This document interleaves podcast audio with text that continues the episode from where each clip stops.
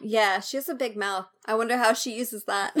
Here's the thing though, does it matter for Pete? Is Pete packing? Maybe that's why he has a thing against therapist guy. Like maybe therapist guy is packing. I don't know. I don't know. I, I there's I have not seen enough dicks on this show to be able to like make a judgment call. oh, sad. Anyways, yeah, I think that was all I had to say.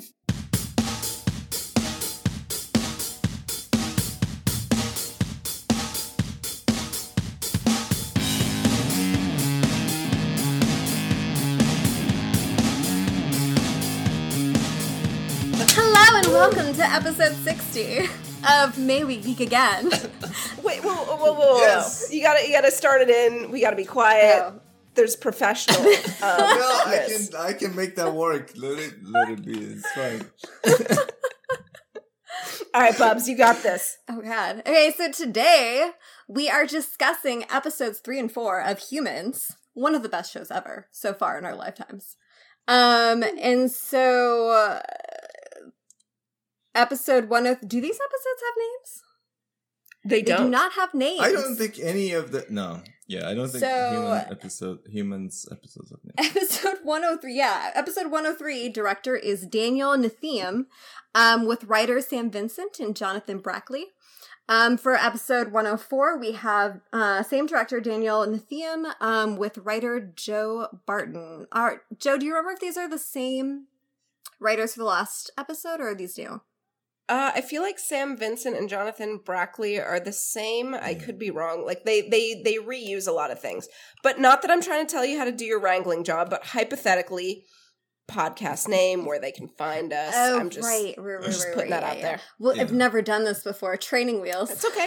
You It's can okay. change it around. Yeah, You yeah. we- yeah. Put your own spin on it. I just didn't want it to get lost. Um, well, you can just splice that in wherever it's supposed to go. So that part's done.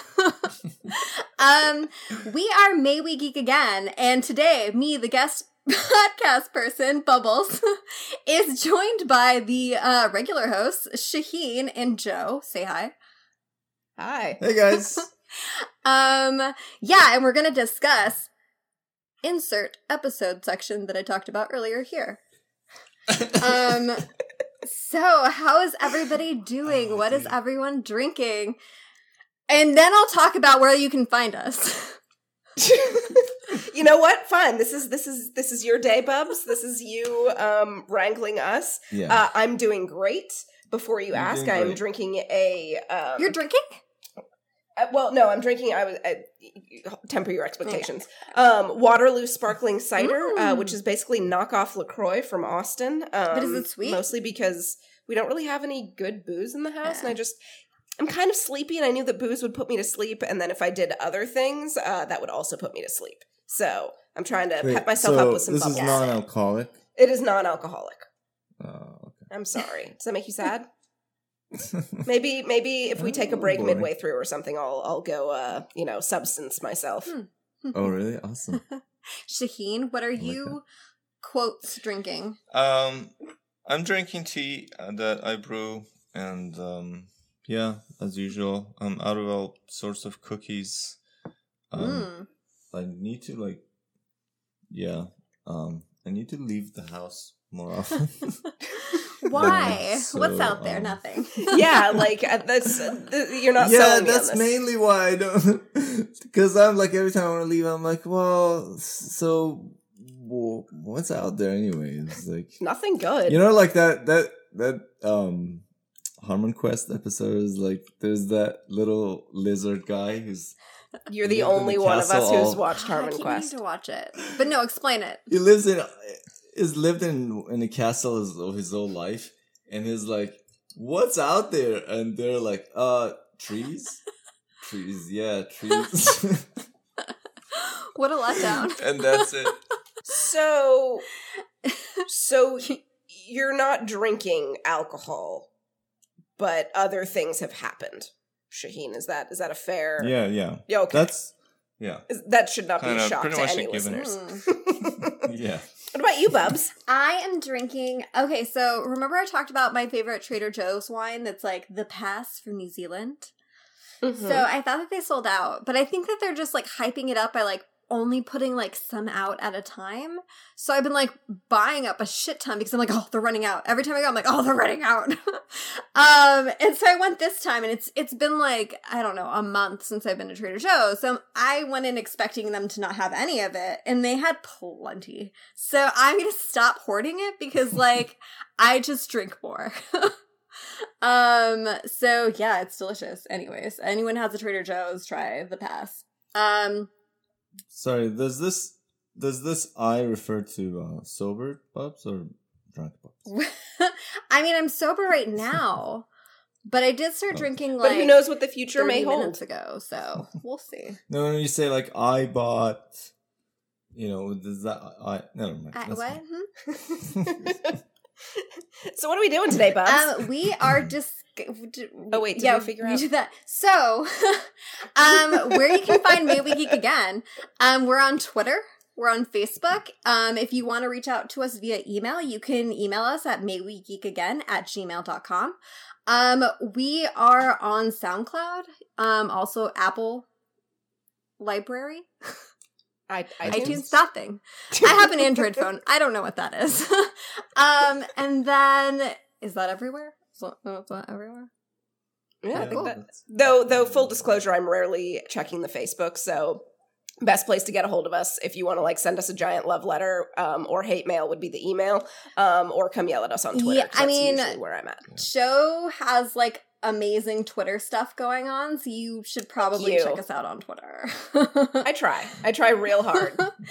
um, so let's get into it. What did you guys feel about these two episodes? Joe?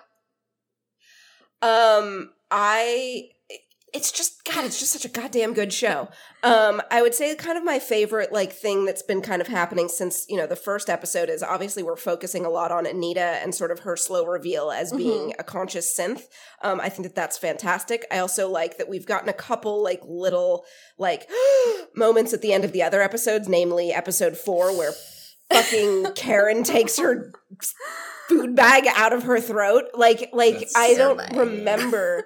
I don't think that there were any hints before that moment until you were like, "She's a synth too." Um, But th- didn't you feel like I knew There's there was something. something Yeah. weird yeah, about this? like I'm like, why are we focusing on creepy Karen? Well, I was just Turns like, out- Yeah, she's there's something weird. why is she into her. mech guy? Like, why is she like so nice to him? Like, he's, I mean, not like you you should know- be nice to coworkers, Mech. definitely, but like also like, eh. You feel like point can do point better? is, point what is, um, Sorry. the the show is fucking great, and I I I love I love it. Yeah. Great. I, I have no complaints. Awesome. Shahin?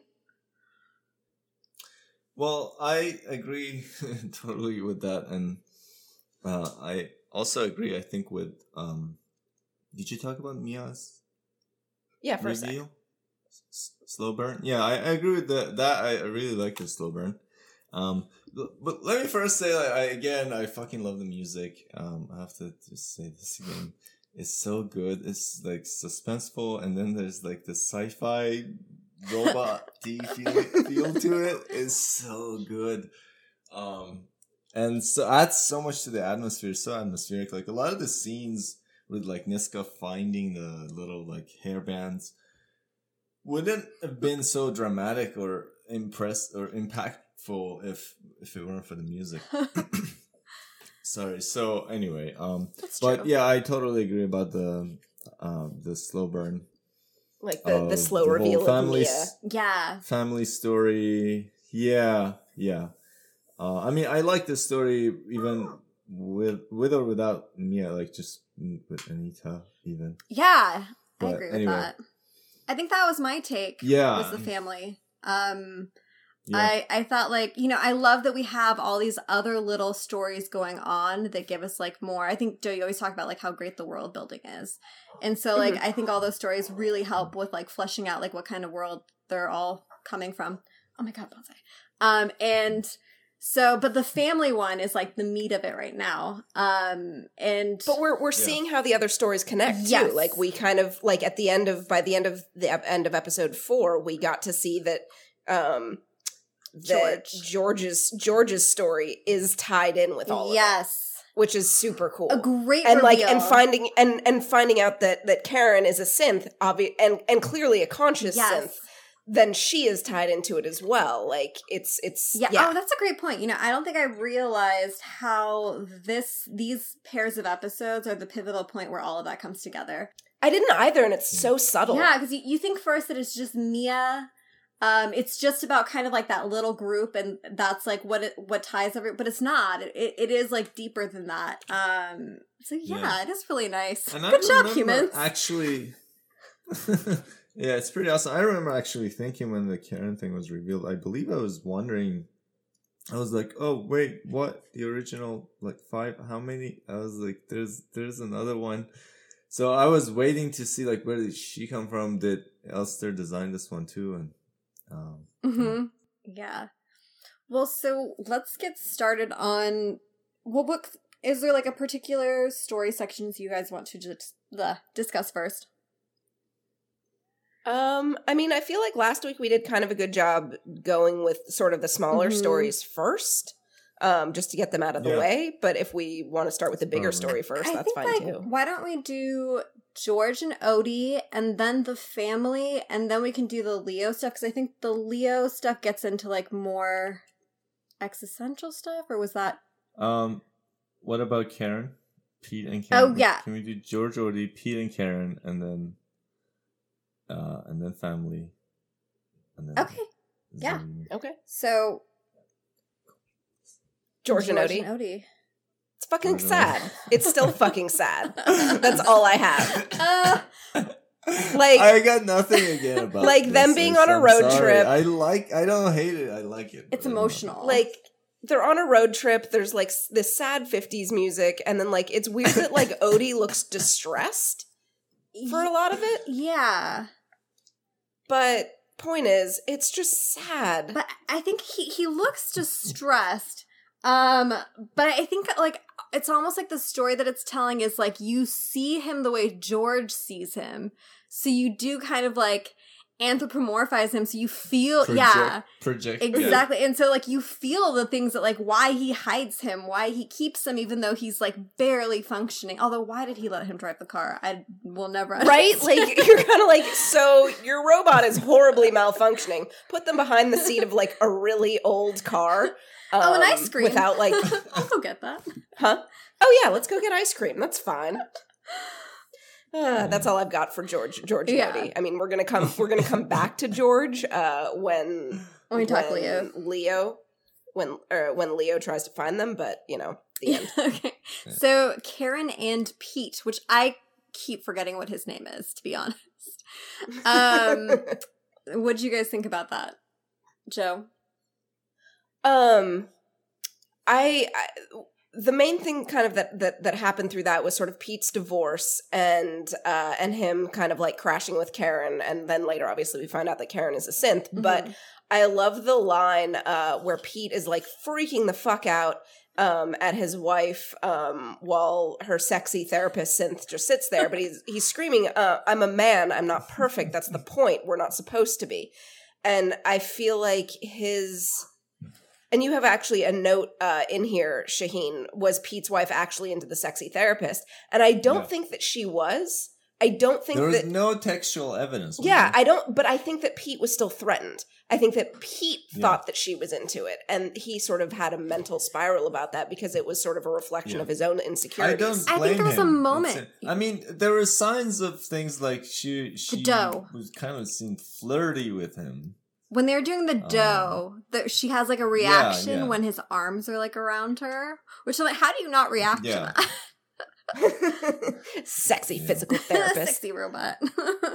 But like, I feel like Pete's his insecurities about all of this is is super interesting, especially because because we're also getting a lot of information on his relationship with Karen and how much he trusts her and like what like a solid partnership that is. And so when he finds out that you know this synth idea that he has because he fucking hates them and he hates um you know he hates the sexy therapist um I don't even know. I don't even care that we don't ever use his name, just sexy therapist. Um, I think that I love the way that they're setting up sort of the betrayal when it comes to Karen. Yeah. Yeah, and Karen is mm, creepy. like, is it the brown eyes? Like, I don't know what it is. Like, she's creepier than other synths to me. Uh, I think it's because like until you see it, like she melds so well, but like the second, So her smile, there's something about her smile. It's I don't. Is it artificial? Is there? Do you guys feel feel that? Do you think that's on purpose, or is that just me? I, like an I acting feel like choice. her, her smile is just not real, Hmm. and she smiles too much. And there's yeah, there's something about her face, I think and once she has that sort of s- smooth. When you think about it, she has this, that s- smooth synth skin. Mm. I, I think Um, that that is kind of a clue that we weren't really conscious of seeing because like looking back you're like yeah she does have kind of a creepy smile and is always like kind of creepily upbeat like there's something off about I her definitely noticed the first time around that she was creepy. creepy detectors going off but like i, I, feel wonder, like uh, but I wonder if it's just like, is that the actor? Just that's is that how she smiles, or is that no i think it's a good part of the deliberate. question. character? Is like that's. i would read it as So- deliberately somewhat creepy I I want you Yeah. to, but Have like but actor? subtle but like super super subtle watch the actress is like. I was supposed to play like a really good human faker, so that's just my smile. um, I didn't pick up on anything like that. I really, I think there was like, I maybe it was picking up on it, but there was a moment where I was like, wait, like something's like someone is a robot that we don't know. Is, and I thought like I don't, I don't know that I pictured her immediately. I think I may have pictured like um the guy that's that was telling the the guy the the sinister evil guy um science guy. Um I pictured him as yeah. Hobb? uh, because like what's a better disguise for a robot than like an older man? You know they're all like young looking. Uh-huh. um and so yes i was really like not But then, in retrospect, isn't it cool? Is like, what's a better uh, place to hide as a synth, the other I- than uh, synth detective? detective, sorry, a synth detective. there's no better i know it seems obvious now right Because who's gonna catch you? It's, it's got to be you to catch you. i mean it's like the state of our she's the government Spanish- she is the spanish inquisition of of synth dete- detectives Yeah. like no one's gonna expect her yeah yeah. Um yeah. But l- so the bag the reveal bag though, reveal. So, oh yeah, that was and the music again is so good in this It- little part in the sequence of the bag reveal. i'm sort of confused though because like she threw the bag in the trash right? Mhm. like first of all that's like super liquidy. Like wouldn't you just dump it down the toilet or whatever? Like I maybe mean, she separate ate stuff too I mean, I guess, but like, then I'm also just kind of like, do you replace it? Like, like it, the thing looked like a condom. It that you was. just like I thought that. down in your throat. it's a it, it's a food condom it's totally a food condom like yeah, so I I would I would assume she replaces it. Yeah, like that seems kind of I don't know, like waste. Like, shouldn't you just make it so that you can like give it a little rinsey rinse, like a diaphragm or something, and just shove it back in there? you know, like a vacuum you know you just take um. out the little thingy and then you dump it Yeah, you empty like, the you bucket it you easier it to just in. like throw it out. like i had a dolly when i was little that you like there's these little packets with like orange powder and you'd like mix the orange powder with water and you had this like little pink spoon and you like would mix it together and feed this baby this like mush god knows what it was made out of. Um obviously nothing like toxic because i tried it. Um and so How was it? Did it taste like Tang? no. It tasted what did it taste like? It tasted like sand. It was like well no i guess it was tangy in like a sandy way. Um but then it like poops it out. It was like made for that so i don't Like think it's it- like hard it for like a forms poop? few it what it, and it's just like the same consistency as the sludge that you put down its throat Oh, so it's just diarrhea i guess What? So, uh, as someone who was not a doll player, I have a lot of questions. Like, wh- why? Why? Why is this a satisfying toy experience? I, I honestly couldn't tell you because I don't remember my emotions around playing with it so much as like the wonder of like I've there's the packet. I feed it the mush, but I'm gonna run out of the packets. Then what kind of doll is this? It just is a doll that you can feed it mush, but like there's no more mush, and like there's only so many like diapers that it comes. Like I, that's what I remember like thinking about. Um, but I don't. Rem- I don't know. I don't know what. I think maybe because like I had younger siblings. Um, so so I was like five. Was I still playing? I don't remember. Whatever. But um, maybe it was like seeing my mom a bait and like wanting to like mimic that. Maybe that's what it was. Well, have you never s- you have you never seen a, a child, a, a little boy or girl mimic? Oh, yeah, of course. Uh, parenthood, Yeah. like act like they're taking care of a baby. Like they do that with their regular dolls. I guess this one just was like really, This one just happened to also poop. Like a really realistic minded one.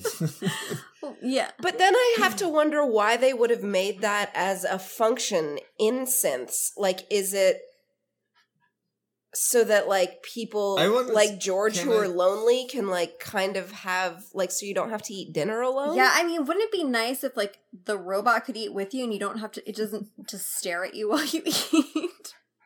I get, well, it I mean, it, what do you mean on that function? I I assume they have just like a hollow area where we have like our whole digestive system. yeah, but like, why would you make it so that it can like put food down its gullet? if that's like gonna break it, as we see later. like, well, I I just I just don't understand like why like what Why sort does of it even have a hole back? It's at the at the end of the yeah story. like who decided oh people might want to eat with their synths like all that is doing is wasting food no, I mean, maybe that's important to for them to uh, be able to speak like a human.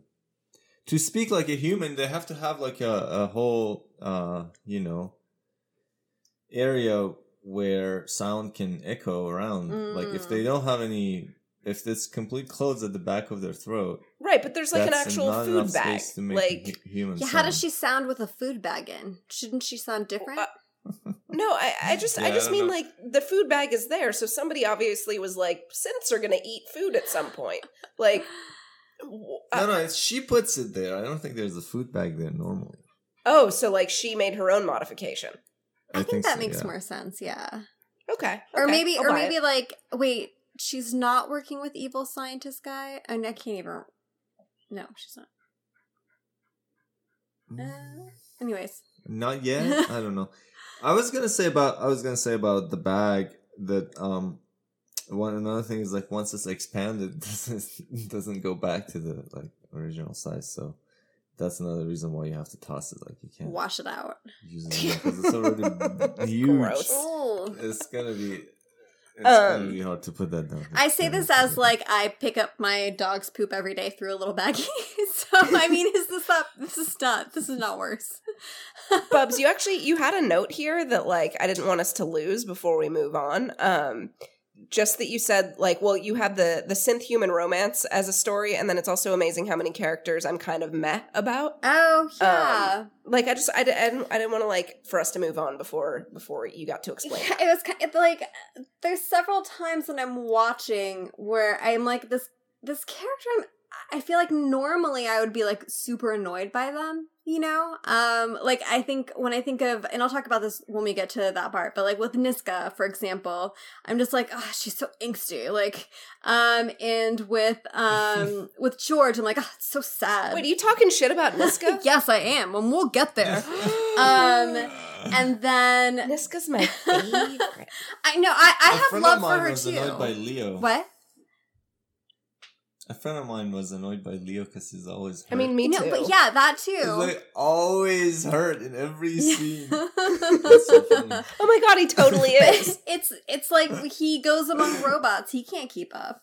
Um and but like in Max, like I mean, he's just so like innocent. Like well, again, I'll talk about this later. But so uh, there's a lot of things that like kind of like I would normally kind of be annoyed, but at the same time, like I feel guilt for being annoyed. It's like they're real people, and I think it's a it's a testament to the storytelling that like it puts these people in very realistic situations. So me being annoyed feels like me like heavily judging like a coworker who I know is a real person with a family and like whatever.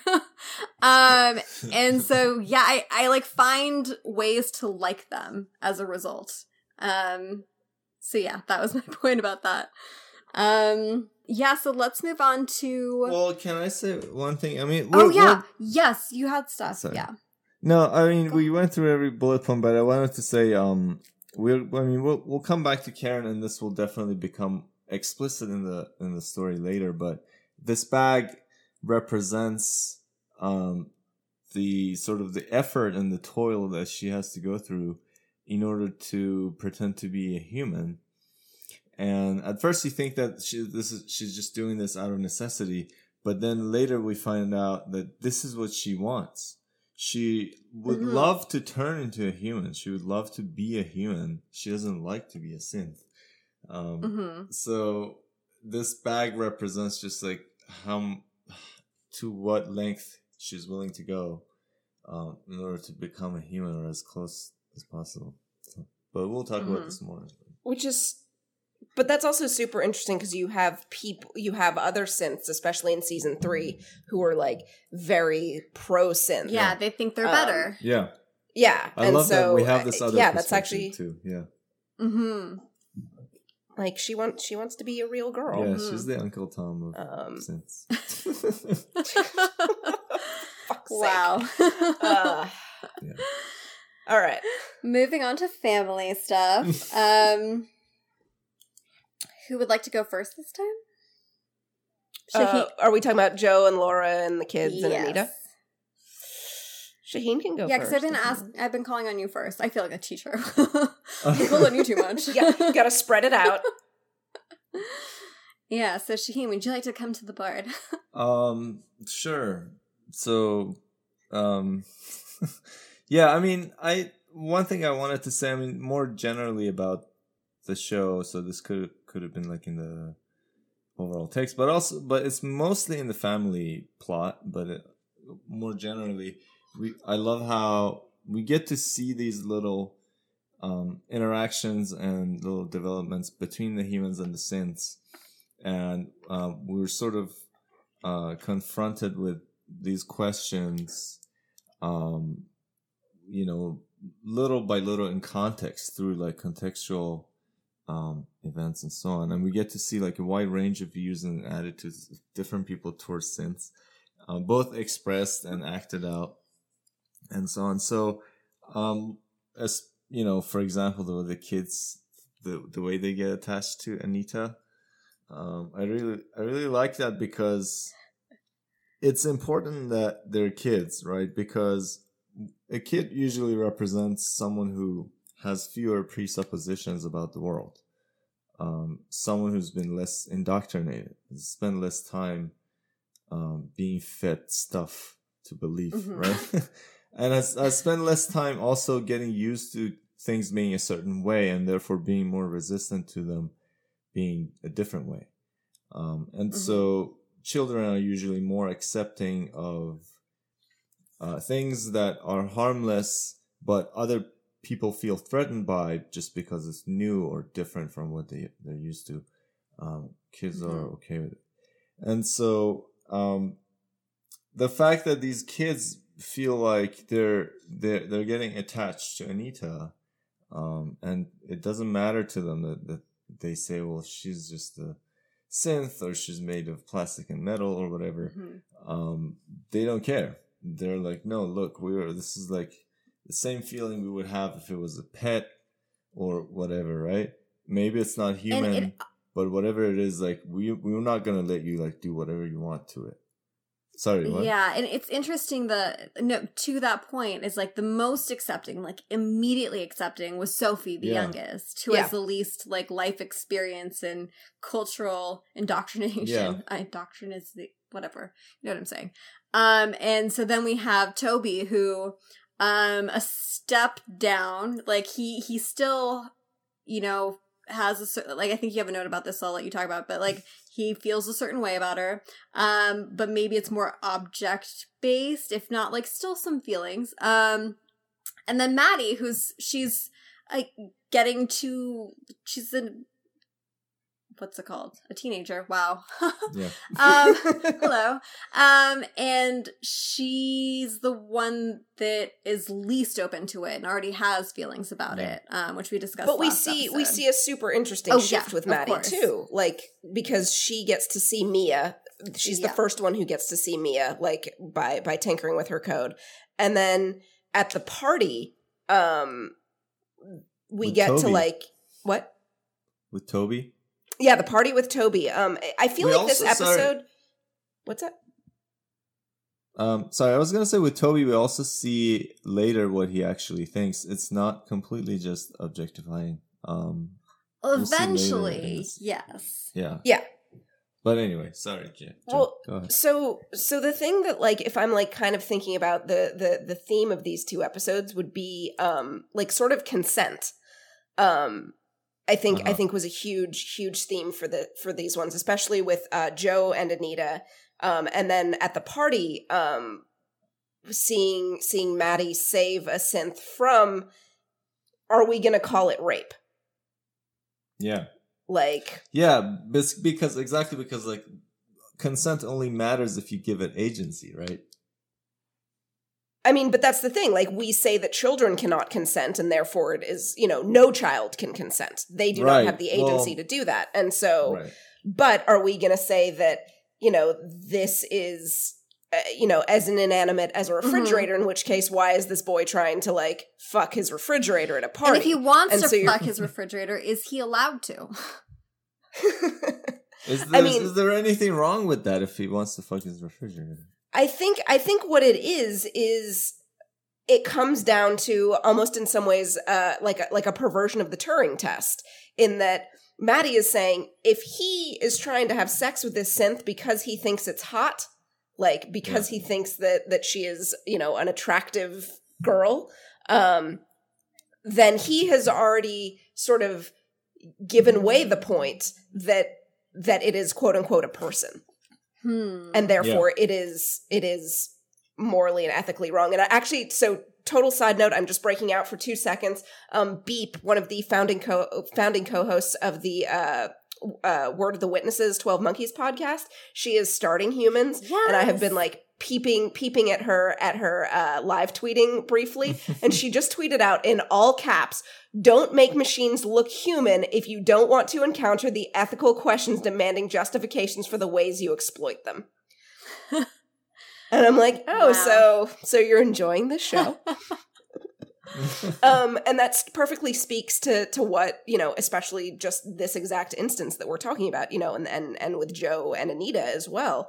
Um, yeah, sorry, I didn't mean to. Yeah. like, Yeah, that's a great- that's I a great think one concept that helps to introduce here because of this discussion that came up with like uh, consent is in addition to moral agent, you can also have moral patient, right? So there could be things, entities in the world that you can um, do wrong to, you can wrong them, but they cannot do right or wrong. So, what are some examples? So, one example is, for example, uh, animals, right? Mhm. We don't think that when the lion starts chewing on the antelope's throat, that the lion is doing anything wrong. For whatever reason, we don't think that. We don't give it agents enough agency to think that that's like a wrong thing to do. Mhm. Um, at, at the same time, though, we think if when someone like brutally kills the lion or tortures the lion or whatever, that they're doing something wrong. Mhm.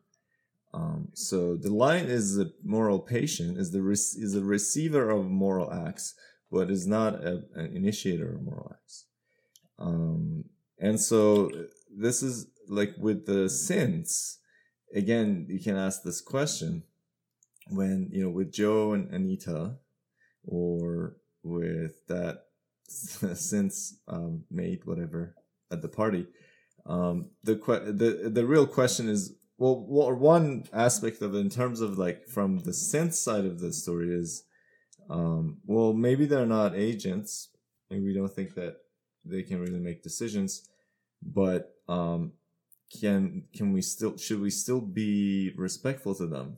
Are they moral patients? Mhm. That's a lower level of because agency is a sort of a gray area issue. And this is one of the reasons I love Mrs. Kennedy's monologue.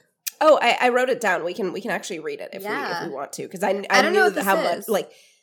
Um, so it's when Laura is talking with uh with the lady whose whose synth got kicked out of um of of the play Whoa. and you know yeah anyway um do you want to Yeah. read it Shahin? Yeah, yeah, definitely. So you should read it. Okay. Just as you're reading it, keep in mind this notion of the gray area of agency.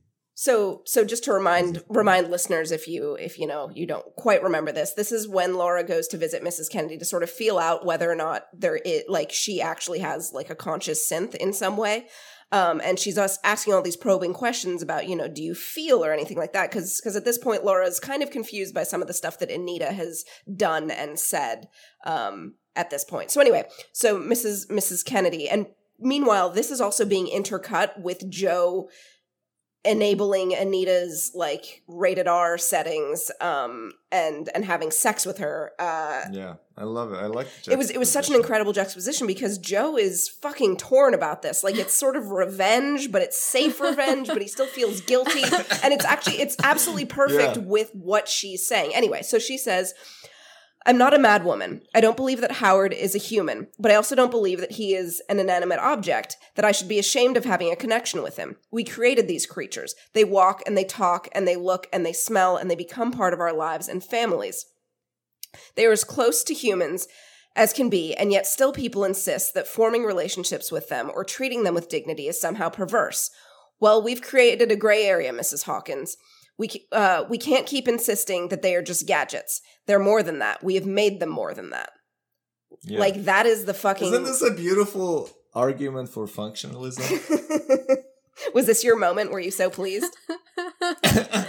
well, one of the things I love about it is this is that it's you can read it as a as a beautiful speech in favor of functionalism because it's saying, look, I don't care what it's made of or whatever else you're going to say about it. I know it's not human, but it's doing all these things. It's Mhm. you know it walks and talks and, and and looks and smells, understands things. It remembers movies that we watched and and talks about them, analyzes them, whatever Mhm. right?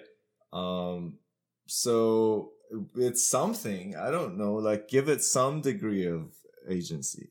It's a gray area. Um, maybe you don't give it full human agency, but there's some like it deserves something. I Um, so that's uh, one way to read it as a, as a functionalist. But this are this idea of gray area of agency is interesting in general because I think that's a reality anyway. Like we have we have things that have like partial agency or like like I said, only moral patiency but not agency, and so on. So it wouldn't be totally crazy to say, well, why, why don't we create another category for these things?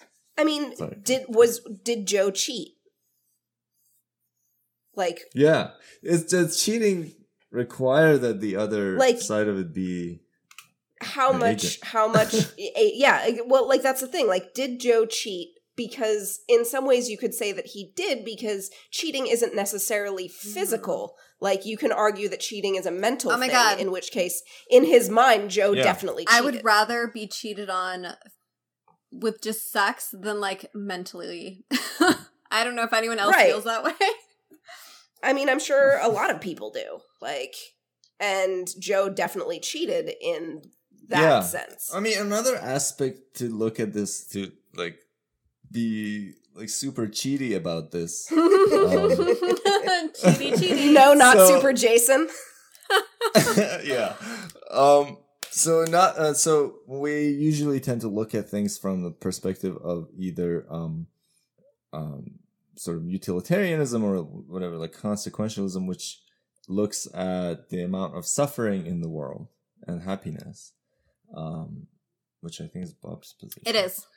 Um, and and then or we look at it from like a deontological perspective or a Kantian perspective, where we talk about like duties and rights and things like that. And this is where like agency becomes important. Like, did you violate their their agency by violating their consent and so on? But there's also a, third perspective that we rarely talk about. At least I rarely talk about, it, and that's virtue ethics. And virtue ethics focuses on developing your own virtues. So it says, look at the acts instead of looking at their consequences out in the world. um, or you know how they interact with the other people. Look at how it affects you as a person and your development in life. Um, and so, from that perspective, you can say what Joe does is kind of is wrong from a virtue ethics perspective because it's not good for his virtue. Mm. You know, it's not good for his development of you know his virtues of uh, I don't know abstinence or um moderation or Wait, who decides whatever, what the or virtues are? loyalty right even if it's Well, not I think it's- actual cheating It's it's it's individual, still from right? his So perspective if he thinks it's wrong, it's, Sorry, what? is what you're. If he thinks it's wrong and it goes against what he thinks is wrong, that's virtue ethics. no no no if it, if it's bad for his character But Like, what? but who who- decides like, that's that? in what sense? necessarily up to him to sorry In what? what sense bad for his character? Like bad for us judging And him, or bad like he feels bad about his actions? Yeah, no, I mean, he might think that he's on the right track, but his might not be. Yeah, it's supposed to be an objective thing. Well, for Aristotle, which is the father of virtue ethics, for him, it's uh the golden rule. or Mhm. the gold. Well, the sorry, not the golden rule. The golden mean. The golden mean is like for every um for e- every sort of dis- disposition that you might have, you can think of it as a range of uh, from one extreme to another. Uh, and he was saying that like virtue is to be able to hit the middle, the middle ground. So like you can be really stingy or you can be really wasteful and you know somewhere in the middle is is the right amount. Or you can be like uh cowardly or you can be f- foolishly you know um brave. Uh and somewhere in the middle is courage is the right courage is the right amount of whatever that is. And so for him it was moving towards the right amount of everything which for him was like the, the middle part. Hmm. um but yeah i mean you'd have to come up with some sort of criteria a lot of times people say that virtue ethics is not action guiding because at the end of the day it doesn't tell Well, you how how what you're is supposed I- to do how is virtue ethics different than just like standard like I, I don't understand what's different about it than than you know regular societal ethics or morality Maybe it's so intertwined in our culture that we feel like it's just the so normal like, thing. I, I, I don't. Is that how you feel too, Bubs? That is trivial. It's- it just like doesn't. I don't think that it paints a clear enough picture because like it's like is every does everything have like an equal um negative and overly positive um Yeah, this is one of the things that people criticize it, Aristotle. it's just yeah. like to me that's it's very confusing like some people say, like, what do you want? Like to have the right amount of murder? Is yeah like, no yeah have- should i be medium murdery yeah. or it's is like- it good to not be murdery at all you know you don't want medium to murder medium Yeah. murdery like But usually, I would, the- kill, but like maybe like I would kill for my kid, and is that the right answer? I, um, no, I think uh, usually the Aristotelian response is that no, that's just the wrong way to frame it. The right way to frame it is you want the right amount of killing well, and murder. so my medium my medium science rare is perfect as long as you frame it the right way. no, because because there's justified killing, and so the the, the idea is like like you I want mean- the right amount of killing. Not too much is murder. Is and there too little justified is- killing? Well, I guess yeah. I, uh, Unless you're a pacifist, you think that there's no no, no killing not. is ever justified. well, but every it's like that's the thing with pacifism. It's like everybody has to agree. Yeah, if everyone right were everyone has to pacifist, agree to not be an asshole Yeah, it's like a very un- unstable magic we live in. So, Um, so based on virtue ethics, though, then if if it's not because I misunderstood at first that it's not internal, it's not Right. what no. Joe feels like it's fucking him up. It is what we think as a as a you know objective whole think that that if if if he fucked up, like did he cheat, or Yeah. should we say Well- Joe should get over it? You didn't cheat. Like I. hmm. Yeah, and you could say like again, going back to how the scale, if undefined, eh, there's it's hard to like I don't know quantify. So like if he went out and like fucked like twenty people, Mhm. um, versus him fucking his house doll thing, um, is that the medium then? So is he doing a good job? For, for- are you still talking about virtue ethics? Yeah. Um. Yeah. N- well, no. I mean, for him, it would be like the virtues of you know. So like you need to be able to control your impulses. That's one of the virtues you need to have. What is that called? Uh, oh well, I'm the worst person ever then. continent. Continence. The ability Executive to. function. I think. Yeah. I mean, continence. Usually, people talk about like peeing, but like.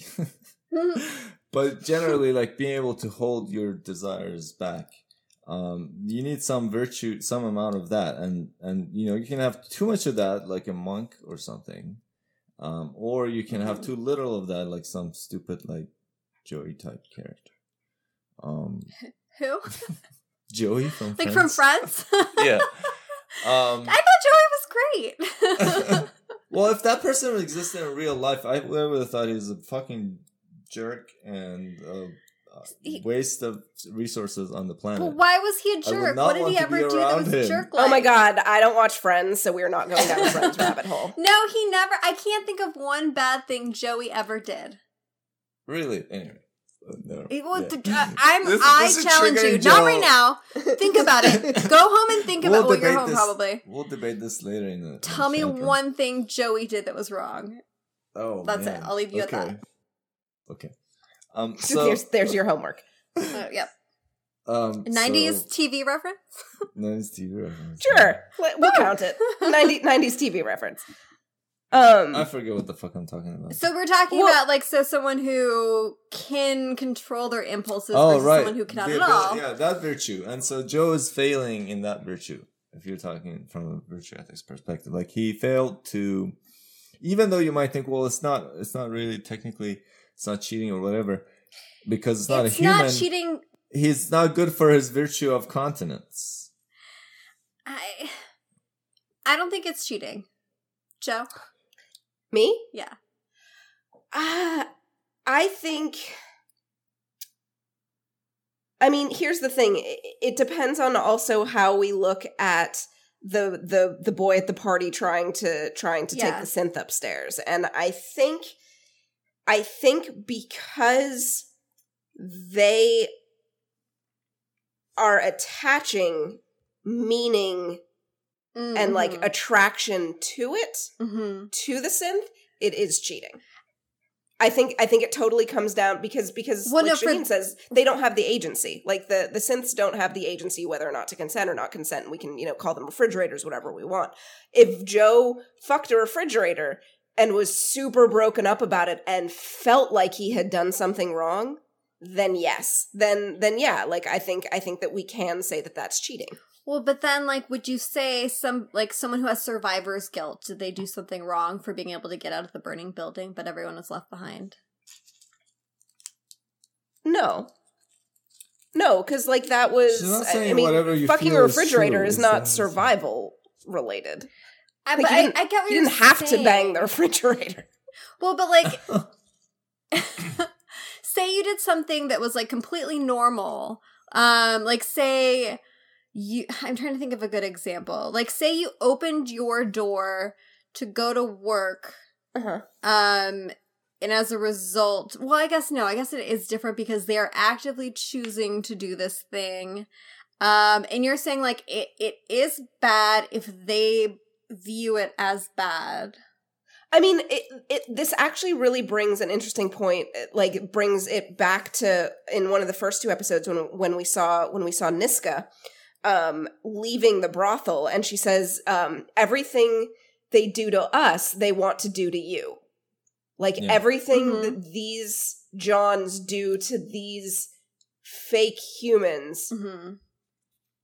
they only do it to the synths because they can get away with it."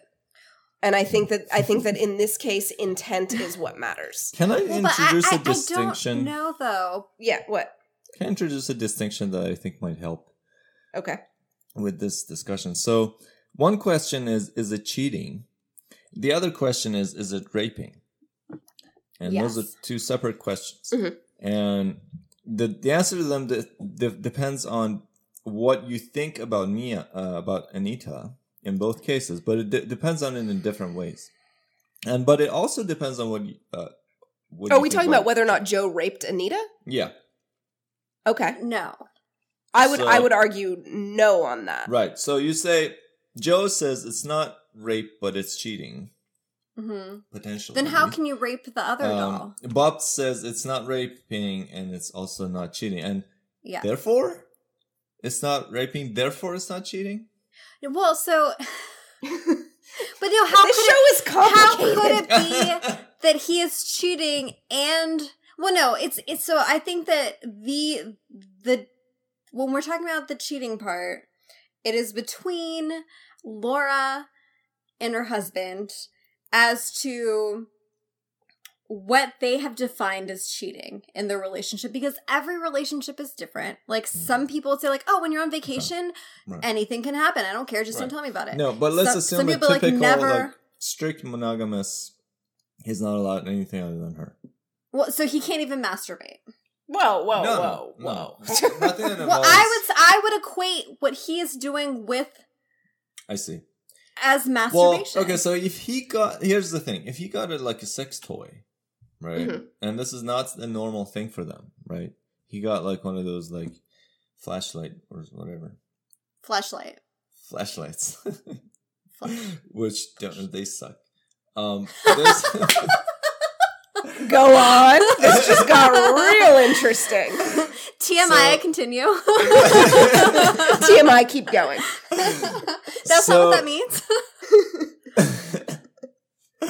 so um right and he did that i uh, it's clear i think from the text that um his family would have been far less upset right they would have been like oh gross or like his wife would have been like ah gross but okay you didn't tell me you do that kind of thing and he would be like yeah okay i mean i thought i kind of i thought it would like I thought it was my up. private time. Yeah, and so she'd be like, okay, well, I guess, or something, right? I mean, some people freak out about that too. But oh yeah, I know. I had But I a, don't- a story from college of a friend who she came running to our. I lived with a bunch of soccer girls, and um, she came running to our house crying, and she was like.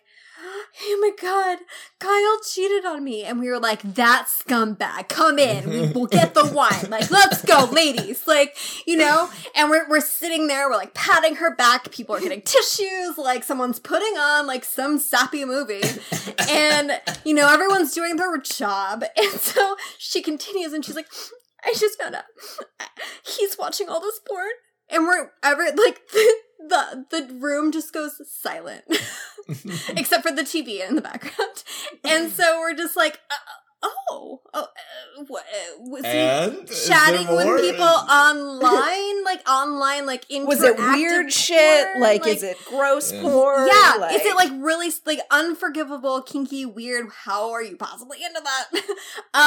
um, and, and she's she, she's like, what? I don't, you know. Anyways, it, so Did you guys sit her down and explain like the birds and the porn bees? Like how she was so upset that I don't think any of us said anything. I think we were just that's like, so awkward. You have no idea what to say at that point.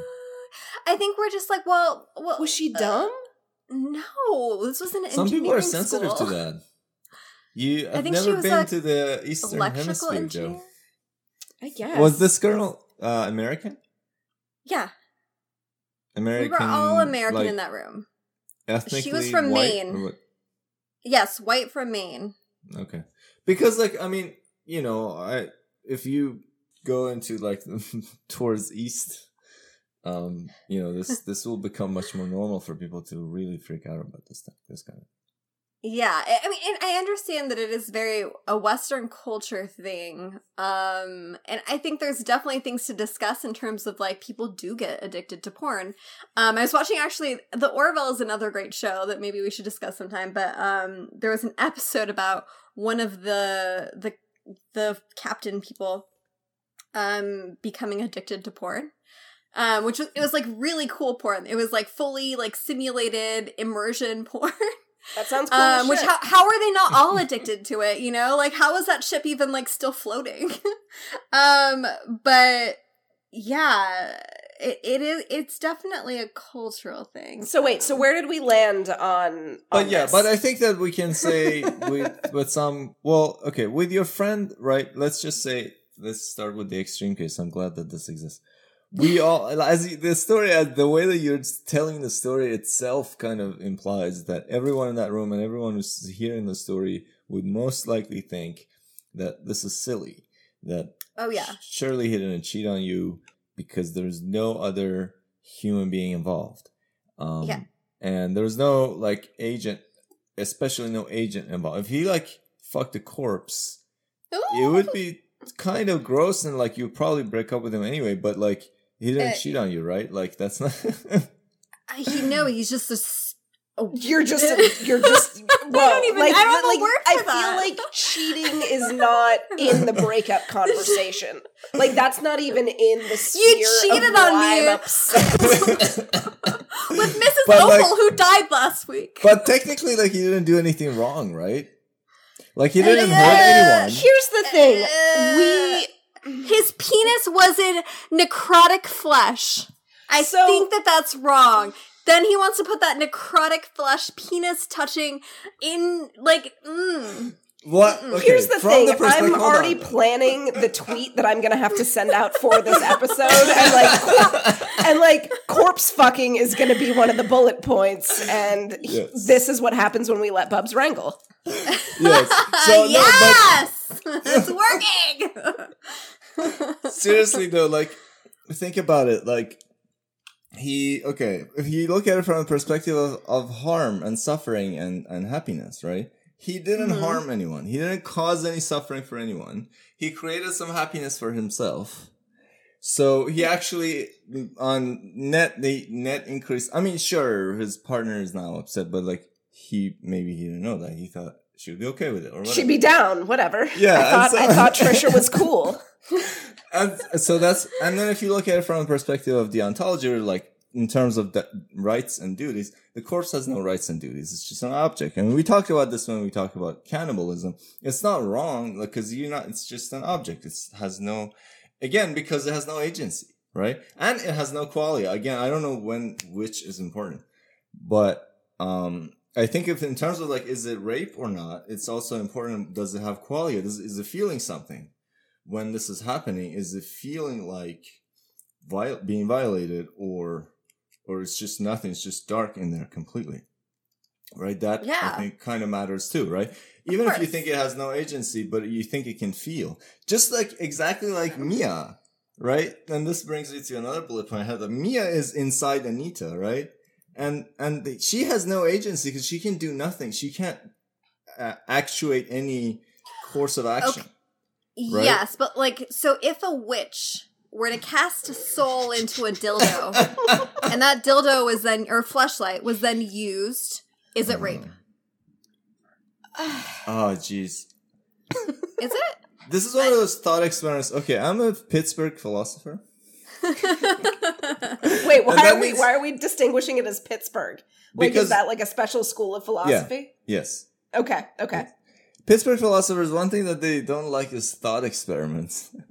or this kind of thought experiment. Because the, the problem with this kind of thought experiment is if I'm cons- if I'm assenting to this premise that there's there are souls and they can be sh- shoved into flashlights then what else can i what else is happening in this world like can i are there tooth fairies or like what else am i agreeing to because like this is so outlandish that i don't know what my That's intuitions my moral intuitions have nothing to say about this kind of situation Yeah, but you guys aren't all sitting on trolleys plowing people either. you still talk about that. yeah yeah a lot of people object Pittsburgh to that doesn't too even have trolleys.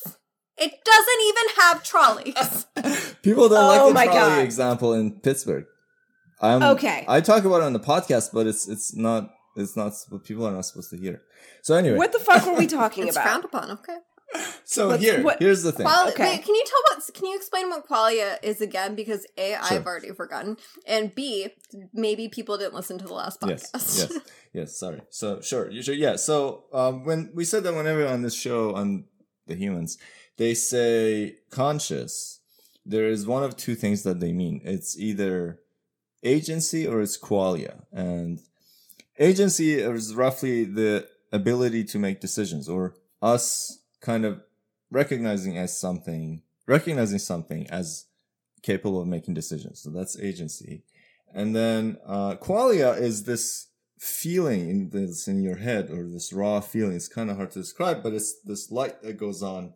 You see it on the show when some of these quote unquote unconscious robots come online and become conscious. As though the light goes on in their head and they suddenly actually feel and see things. And, you know, so far as the data has been being processed, but they weren't feeling anything. But at this point, they actually feel. And this is mm-hmm. actually something that Anita brings up, right? And this, this, this line kills me when, when Joe is, uh, examining Anita naked. Mhm. And, uh, she's like, he says, Oh man, that's nasty. And she's like, I don't feel pain, Joe. Senses relay information about external damage and sensation, but it is Mhm. not comparable to human pain. Mhm. Okay, so what would have here's a little quiz. Can I do a little like philosophy quiz? Yeah. I love quizzes. Is this the Bud- BuzzFeed quiz? What would a functionalist say about this statement that I just read? This quote from Anita. I don't feel pain. I have senses that relay information about surface damage and sensation. that if you're able to relay the information that indicates damage, then it's equatable to a human whose epidermis or whatever um, logs damage and is transmitted through the neurons um, or the nervous system. Um, so it's the equivalent. I feel like it's a midway point between between say someone who has like um uh what is it uh like diabetic uh what is it called neuropathy um where you know you can't you go numb in you know in your feet or something and the problem with that is that you actually don't relay the information you don't know that Yeah. you've hurt yourself um the pain you know you have hurt yourself probably pretty fucking severely but you don't feel anything at all Right. and so i That's feel like definitely not feeling pain because you don't. You're not having any of the functions of pain, which Yeah. is to get you away from danger. That's But the point suddenly- of having pain. Are you not uh, you know if you can't feel anything physical or whatever are you are you not human then like i feel like she's somewhere in between then like or Yeah, or so a when you like functionalist would say she's most of most of the way there, right? So Bob's was saying maybe it's totally equivalent. Maybe some hardcore functionalists would say, yeah, she, that is what pain is. That's how sometimes I feel. I'm like, dude, that's pretty much what pain is: is being able to f- sense surface damage relate related to some central. it's just a very dry unit. way of saying it Well, but that's what happens. Yeah. But then there's That's this why you idea feel of pain. qualia, right? So the idea is no, look, all of that is happening. All of that processing is happening. Information is being relayed from relayed from the surface, it's going somewhere, being processed and whatever, and it results in the organism or whatever the, in the object avoiding the thing that was causing the damage and so on.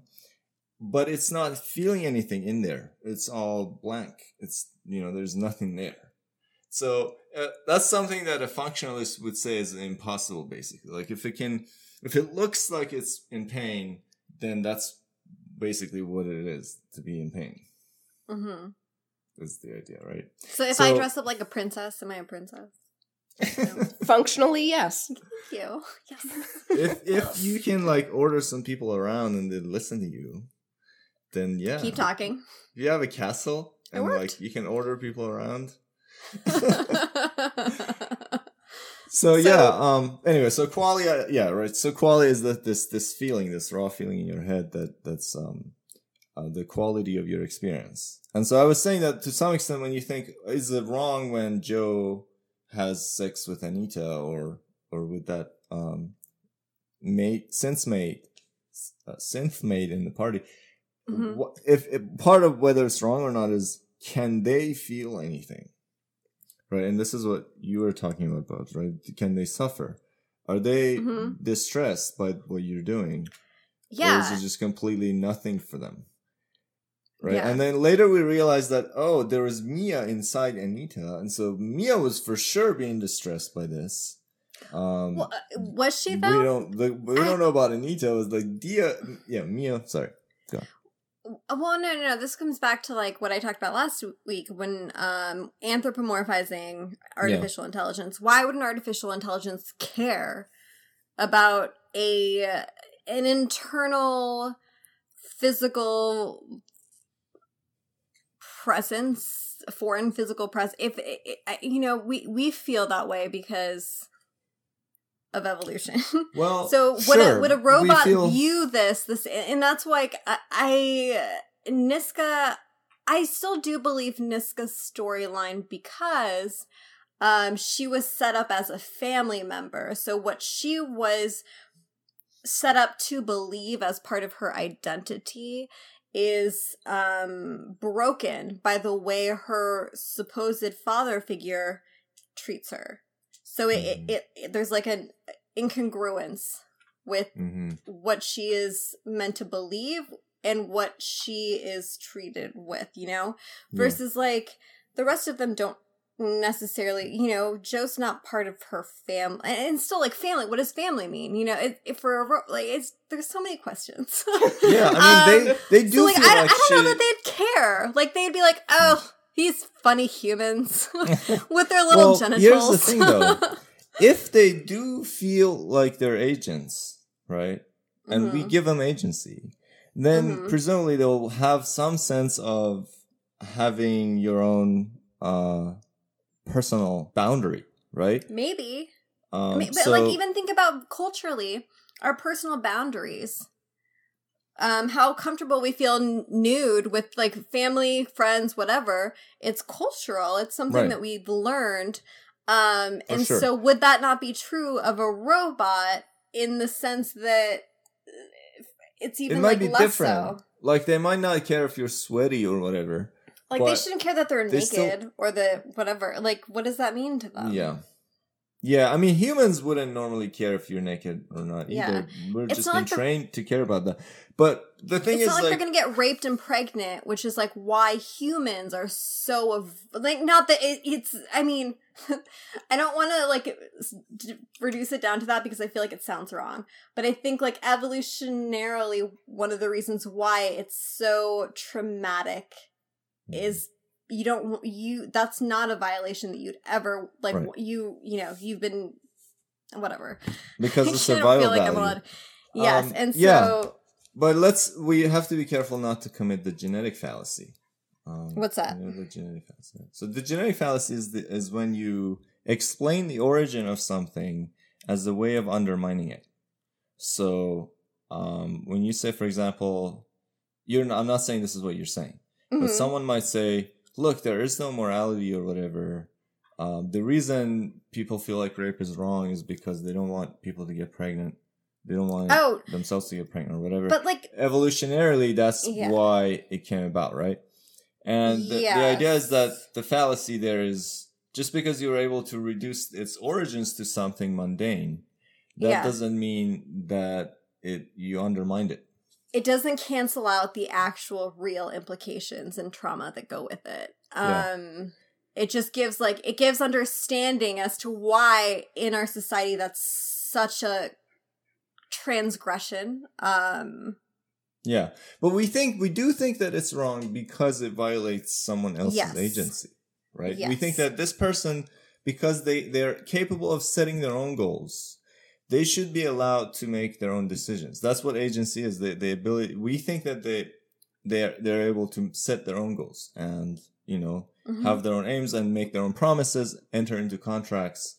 That's the sort of thing that we, we the agency is functionally, right? So, and um, if we think that this thing, whatever Mm-hmm. it is, can do that, then presumably it would have some sense of, you know, give me my own personal space to act. You know, Uh, you can't Mhm. like you for you definitely they definitely wouldn't like it if you physically constrained them um and you know well now putting a part of body into them is probably i mean they're not like dislike it the way that a human does but it's still Mhm. like this like dude like i'm a thing over here that has its own rights and whatever right like you Mhm. I have my own, bo- at least like the boundaries of my body has to be like, my decision, like what Yeah. happens there. So like if I have any decision to make at all, as as if I'm given agency, then at least uh, the boundaries of my body has to be like what I decide what happens with that. So Mm-hmm. um, right. So I think that they would have some sense of it being wrong, but they certainly you're right. They wouldn't feel it the same way that we, we feel. Well, I don't even know that they'd have a sense of wrong. Like it's it's more like it's like kind of like um I'm trying to find like an equitable thing. Like there's like in our lives there's things that like a friend has come to like well like for my example, my friend thinking that she was cheated on because her boyfriend watched porn. You know? Like and to her that was very real. That was a very real violation. Um and for me i was just like uh, oh it's uh, you know it, it- i didn't understand it but i entertained her idea of it um despite it not being what i believe because I, it was important to her. Um and so like i well, I mean, like if you think about what does she think has been violated, um, she probably thinks that um, there was some sort of like sanctity to the relationship that they had uh, that involves him never like lusting after any other woman, whether it's Mhm. fictional or real or, or movie or whatever, right? Um, so whether I'm not saying she's that's a good standard to have, but um, that might have been like what she thinks is violated. Um, Yeah. So she thinks that there's something wrong happening between them, right? Um, Yeah. Or that maybe she thinks that porn is. Some people think porn is wrong, like the industry, the its own existence is wrong. Um. Anyway, so my point is that um yeah i was i was saying that if they feel anything at all and you were saying they would certainly not feel it the way that a human feels being raped Um, I mean, I, I don't yeah. know. I don't know. Maybe maybe they would find value in being like it's they would find value in being um horrified by it. And I don't know what what would create that because think- it would be each it's really hard to explain, so you know? so i i see what you're saying bubs like with the with the the way that the ai would care about it or not care about it but i think that that more would actually apply more to the to the ai that we see in season two v yes. um more so than with human than than with the synths because the synths were designed to be Oh, I see it the opposite. human. I see it the opposite because V was modeled after a human brain. She's not corporeal. Um, but being modeled after a human brain, I think I would see her being more what it's we would not that typically she's modeled after it's just that she her initial conditions were whenever that girl died that Yeah. brain was copied that's when v started Yeah. from there and then evolved but from but there I, they copied over those memories and everything yeah well, but what are memories? They're like synaptic patterns. And so like yeah it, i mean this me, is a city are of light question right can This- you, is that is that feel even a thing right like can you have a person's brain like when um monty was saying talking to um raven and he was like this is well this is your mom's brain it's encoded in Allie's you know programming language but it's her brain and so uh, it's like is that even possible I mean, I think in terms of Monty, it felt like it's not that he killed his mother. Well, I mean, oh my god, this is all so complicated. so i feel like to him, he killed his mother twice. I know that. In terms of whether he actually killed his mother twice, I'm up in the air about because it, you know the mm-hmm. City of Lights wasn't fully explained to what extent Yeah. people are preserved. I I'm still kind of puzzled by how you guys decide whether something is conscious or not. So because I've been distinguishing, but like I was saying, like there's qualia and agency, but like um so we I are not Bob says bending to any of your rules well, I think Bob's is saying that she thinks if it can suffer, right? And my question is like, okay, how do we know that? But okay. well, eh, That that's the idea, right? If it can suffer, then it's it's it's a subject of moral questioning, and we can talk I, about. I think if you something do can suffer, like you know, a slug, a shellless slug, just Mm-hmm. out on its own, to, you know, living its life, uh, p- pouring salt on it is, cr- it's cruel. There's no other way to describe that. That's cruel. Like, Mhm. and so, what was the Why point of me salt saying burns this? it or something? Yes. Yeah. Um, and yeah, I don't remember what the point of me saying this was. Yeah, so you, no, your like- standard for uh, considering something conscious is qualia based.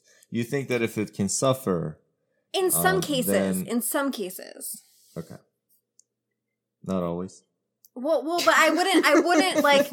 I wouldn't send out a census for slugs to answer. Like, you know, do you have a shell? Do you not have a shell? You know, how many leaves? How many do people eat are living year? in your shell? how many times have you? How do slugs procreate? Do they just split, or I, they? don't- I think they do it. Let's do it. and then for Joe, Joe says that if Yeah. it can pass the Turing test. Now, if it can Well, pass the I'm not Turing saying that test, that's- okay. So what is the I'm Turing not saying test? that Is that's the only the only test, but I'm saying Oh. like it need like that is one qualification that I'm gonna need. right, and why is that? Um, because if as as a card carrying human, um, it needs to convince me that it is in some way alive. Because otherwise, then then no, it is not. It is not. But what does alive mean? That's that's the thing. Like that's that's what the you know the Turing test would be would be to convince me that I am not speaking with an AI. Um, it is you know improvisation. It's um you know being able Well, to. it read is an cues and- AI, but it's supposed. I to mean, be it is, kind- yes, but I yeah. to get to the to the point of of I'm actually gesturing wildly in my office. I can hear it. guys can see I can it. I totally always hear it. assume that that's happening. You can always. Um, but no, I mean, it says- i- if you have if you have the difference between say um Anita and Mia, for example, right? Um, Okay. Anita is. And I and I love this with with Laura being like, there's just something fucking off about her, and it's this gut instinct, this feeling, that she Motherly has. intuition. motherly intuition of being, you know, she knows that this this other bitch in her house is not it's not She's not gonna good for the her hen babies. She's gonna steal her babies And and, her steal her man. yeah. um but but like so so I think that Anita, for example, sort of tickles that that tickles that little like is she more than than just Yeah. this you know toaster but once mia happens once once mia's switch happens then you know she is convincing she is able to sort of not just convince someone in one moment that she is you know feeling and and and a person um but you know it's not it's not a party trick it's not something you know it, it's it's an ongoing thing Right. and if it if it ends up being that you know mia was faking it the whole time for you know a million years um then you know i guess I, my bad Okay. um Two questions. Two questions. Why is that? What Why is is it about Mia that if she was is- able to fake it, though, that means she was sentient. Right? Exactly. I'm like well if you could fake it then why would you be doing that? So that's another question. Wait why is mia so because gemma chan is amazing? I don't i don't understand the question. Do you think No. that actor knew that he was gonna like have a sex scene with Gemma Chan ever in his life? right? Like you go into acting and you're like wait i'm gonna get to make out with gemma chan? He's like, I am gonna be a dad in beer commercials, and then this So there happens. so there was there was a there was a BBC show called Dates. Um, and I think I've told you about this, Bubs, but separate issue. This is just a Gemma Chan story. Uh, there's a BBC show called Dates, and it's basically about people like it. It follows a couple as they go on. I think a first date, or maybe it's a different date. I don't know, but like it, like they go on a date. And so there's Mhm. one episode with Gemma Chan in it, and uh, Katie McGrath plays her plays her sort of blind date or whatever. Mhm. And there was like this sort of behind the scenes interview where Katie McGrath was basically just talking about like not not tooting her own horn or anything, but just being like, you know, I'm I accept that I am a beautiful person and that I am usually the the beautiful person on set. But then there's fucking Gemma Chan over here. And like, what am I supposed to do with that? And you're just kind of like, well, Right? you're not you're not wrong, Katie. You're not wrong. Um It's so true, and like Just an Katie's a beautiful person, um, but I think like Gemma Chan is like alien beautiful. Like Well, so here's my question though. Like what if and this is this is kind of one of those things like that goes back to the very beginning of the series where Sophie asks if uh if they can return return the synth if she's not pretty, like if they can get a different one. And I just kind of wonder like how much of what the audience and the Hawkins sort of get out of this with her looking the way she does? Like, do we then? I, I feel like we are affording her more um, because of how she looks. Like that we Her want to believe. Niska. Yeah, her and Niska. Like Yeah. Niska's not not sad to look at either. She's yeah, she's she's another gorgeous lady. Um, Um, well, I would argue that there are certain things that they do. I mean, this goes Okay. back to question the question that I was asking you. So, uh, like you said, when Mia turns on, comes on, or Mm-hmm. whatever, for some reason, it's it's pretty immediately. It's not even doesn't even take that long. It pretty immediately convinces you that it's an agent, right? Yeah. Now, again, we they say con- conscious and they mean two things, and I don't know why these two things have to come together. One is the qualia thing that it can actually feel now, and then the other one is agency that it can make decisions for itself. It can set its own aims. So we somehow immediately are convinced of of one or the other or both of these things, and um, the question is why? What is it about Mia's behavior, aka just a normal person's behavior?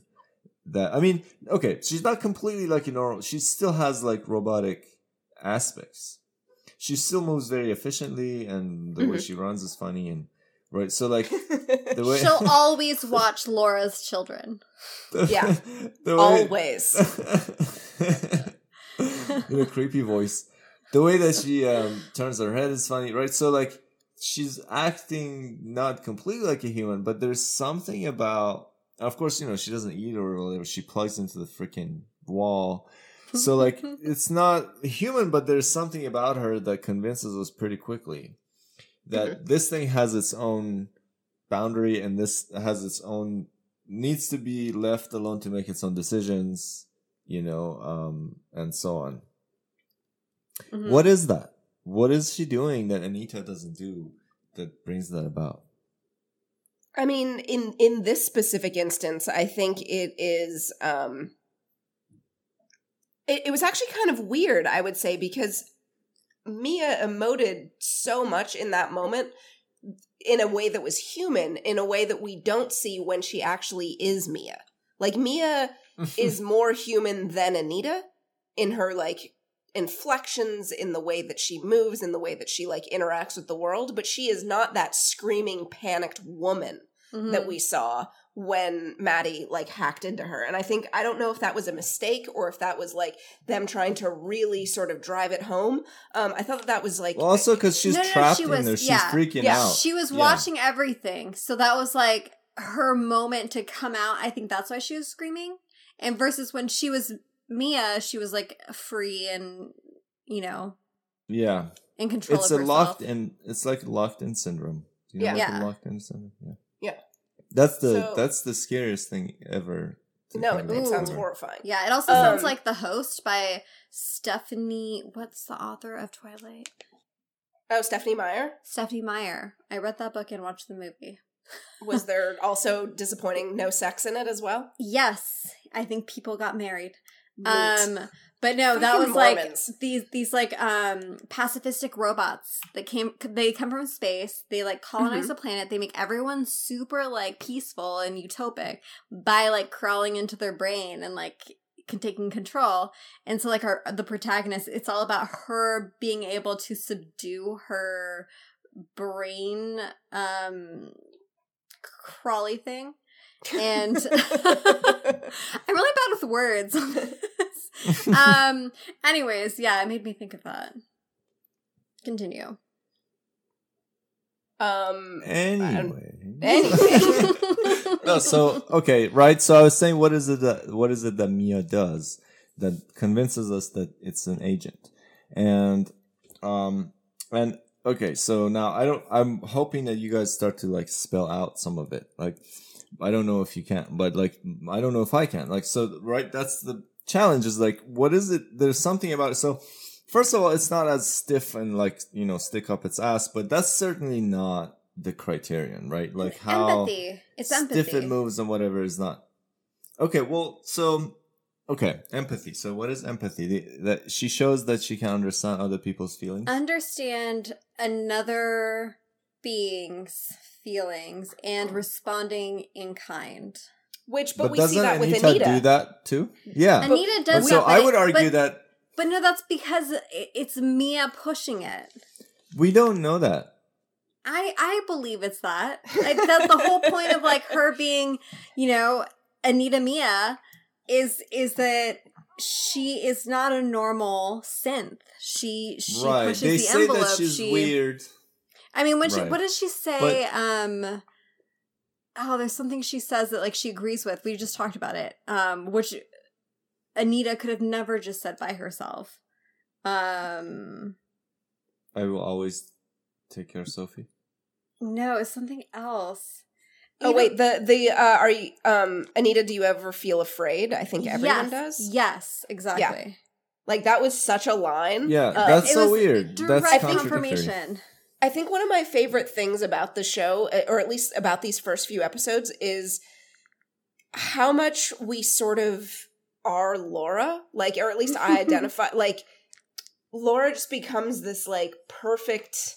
She's my favorite sort of proxy on the show for experiencing um, the rest of the Mhm. synths. Yeah. Um, especially during these first few episodes, because she is like genuinely creeped the fuck out and you're like totally on her side because what are you gonna anita do you ever feel afraid i think everyone does and you're like what the fuck what the fuck did my toaster just say like You're supposed to say, "I don't understand the question." exactly like i i love no, her she little like she just said in that breakfast conversation, pre-breakfast con that she does not feel fear. She said, "I do not feel." oh like after But after she says- rescuing toby Yes. no, when she was explaining that she's a better mother than oh Laura, why she would be a better like, mother One of the reasons, yeah, I do not feel fear. And then she said, "I think everyone feels fear." So yeah, so I agree that right. So she's supposed to be weird, and the reason she's weird is because Mia is in there or Mhm. whatever. But Yeah. But so in, in any case, we don't know like in any given moment whether it was intended that it was Mia or not. And but there are moments where Anita does things that are not don't contravene her programming or her commands, what she's been commanded to do. But she has discretion to do it or not, right? So because there's like mandatory and there's forbidden, and then there's things that are just permissible, but you know you don't have to do them, but you can. And Mhm. there are those are times when they make decision in some um you know bare bone sense of the term they decide between one course of action and another. Um and there are times when anita does things that kind of give you pause and you're like hmm if she does more of these more frequently then i'm going to start feeling like it's really definitely an agent. Um so like when you know that moment when uh she Joe is kind of getting paranoid, and uh, Anita is like, "Don't do that, Joe. Don't go there."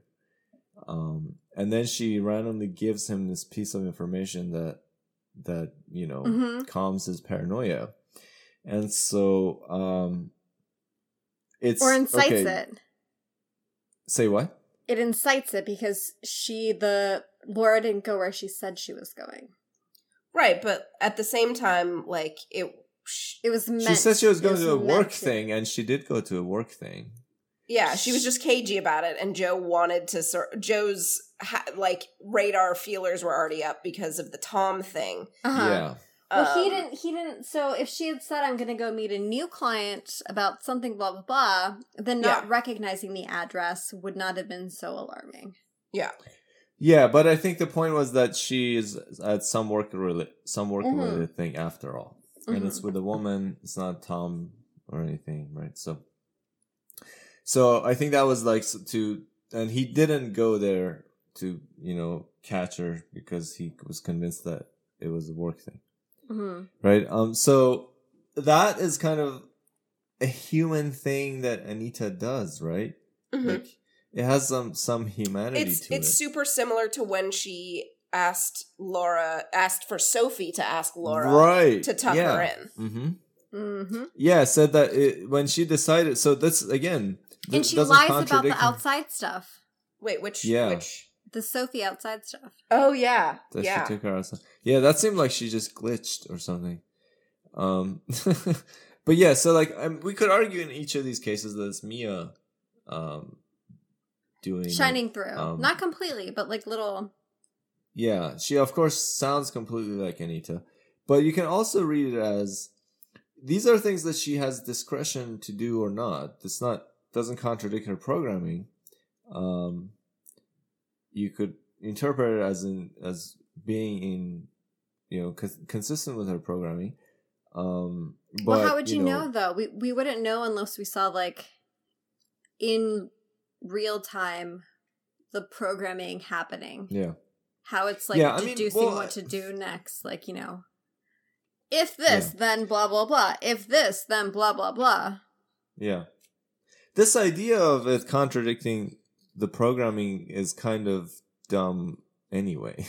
because, like, I don't do anything that contradicts my brain's programming. I mean, you do, I mean, what does but that it's also your brain's programming. Yeah, everything I do is my brain's programming, and same for the computer. So, like, even the conscious. so, are you a hard determinist? There's. well. so right so i'm a determinist in the sense that i think that everything is a program everything is determined in my brain or otherwise Mm-hmm. um, but a hard determinist says that therefore there is no such thing as agency anyway there's no such thing as a free will or making choices I think it just redefines what that means in terms well of like a, a compatibilist redefines what that means and says look free actions or agent agency is some subset of those things that are determined, Well, but they have just some how quality could you that possibly determine things without some kind of processes going on in making that determination? Like, how can it not be? Like, I don't understand. who said that there's sorry what what did you not understand I was just hard determining, deterministing, deter, whatever. I hard can't- determinism Yeah. uh-huh what about it No, I'm just saying, like, it's compatible with the other thing that you're saying. Um, it's it's more that like you're saying there's no agency, but like I mean, you still have to process the information and come up to the con- so like how is it not always the processing? right i mean it kind of erases like it says it's, all- But it's why- all it's not same, erasing right? so then you anything. have to I think it's just redefining what we mean when we say um sentience and um like agency maybe isn't you know making up decisions out of nowhere because that doesn't make sense. Agency Right. is like having um a complex enough um processing system that means that lots of different factors that are input over time determine what the output is. So agency is that we're all unique and in in the sense that like our system is complex enough that it it creates creativity Mhm. in the sense that like um we are able to like look at data um abstractly in a way Mhm. that a pure um simple processor would not be able to Mhm. is what i well the way i would say it is that you is that you don't believe in agency. What you just said is you don't believe in agency. What you're saying is the criterion for whether something gets to be, you know, have rights and stuff, whether something uh, gets to be considered conscious is how things are for them, what it's like to be them, right? If it's like sure a certain way to be them, so then- yeah animals get rights trees that infect the infect uh affect wow infect the environment So that's what. I would say is a qualia based criterion for consciousness, not an agency based. So Well, hard I- I guess I don't like believe you in- doesn't believe in agency, right? You don't believe in such a thing. I as don't making believe in your de- begin with. definition of agency. what it like? How I don't. It, it seems Agency like a means silly making concept. choices. making choices. The most simple computer system makes choices. No. But the most simple computer choices? system makes a choice that it was programmed to do. Exactly. But that's not a choice. Is it, was not? told to no, it was told to do a thing. Like the best that you'll get is it an if- ran from like- what like it simple- understands of the world. It ran what it understands, and it came up to a answer. Well, we're not talking about a simple computer program then. Like, because, So- you know, if we're talking about like something super simple, then that would be like an if else statement. If this, then this.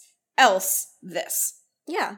And so that's not that's not a choice. That's just like that's just a flow chart.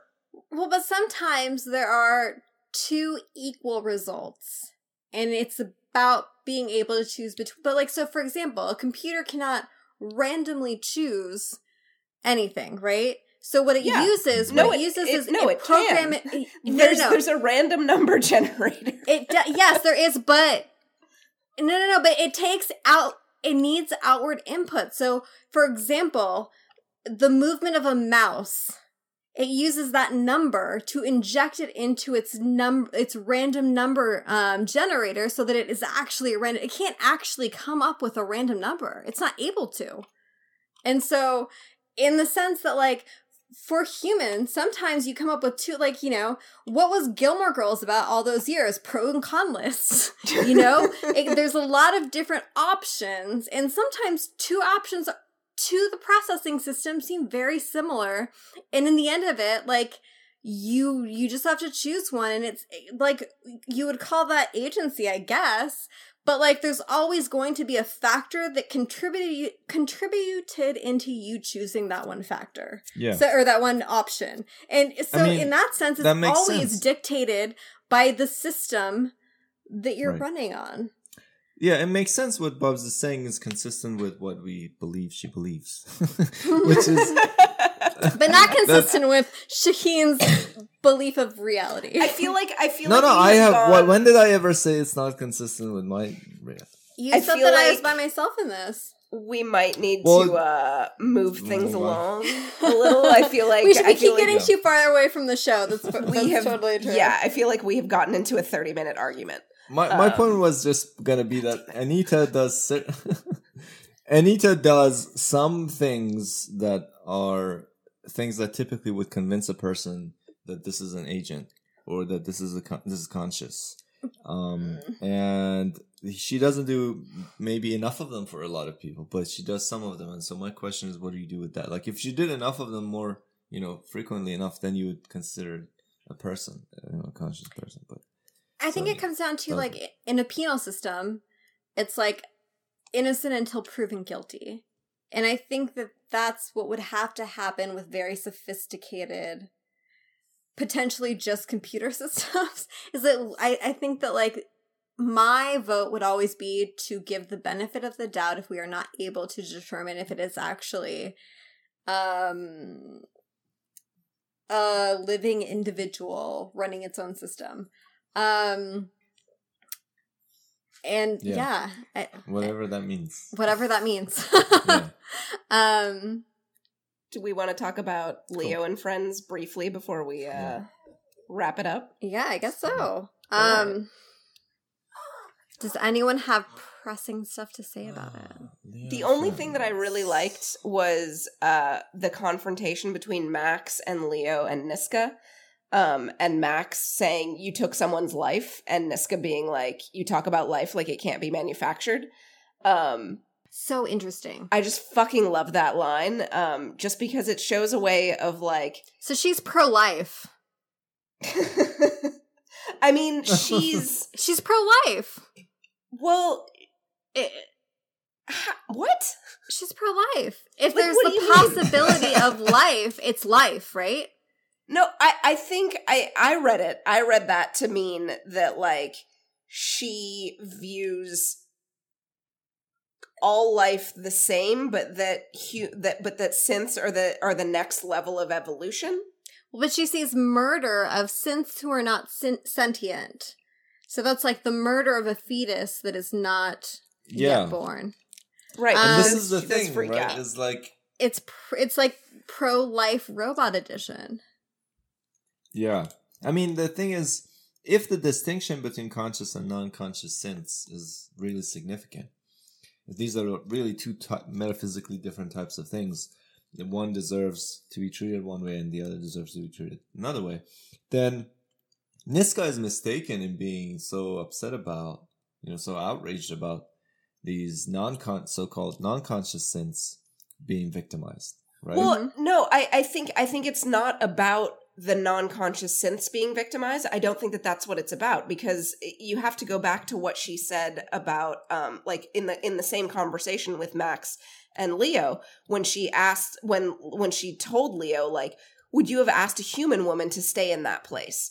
And so what I think it is it's less about what's being done to the synths and more about the intention of the humans that she doesn't like that, that that's what upsets her because it's it's not she recognizes that she keeps her pain on and that that is a choice that she has made because as she said i was meant i was made to feel. And so like she doesn't want to turn that off. And she understands that the other synths don't have that experience. Like i think that she she gets that. But i think her issue a- after having been you know basically a slave prostitute is she has seen the bad intentions and darkness of of humans But and how that those- is what upsets her How are those Is bad this a- intentions though? That's like me being a pyromaniac and going on the Sims and burning shit down. You know, like am I like if Yeah. I have that impulse and it's very real in me and I have this drive, but I'm channeling that drive into my The Sims 4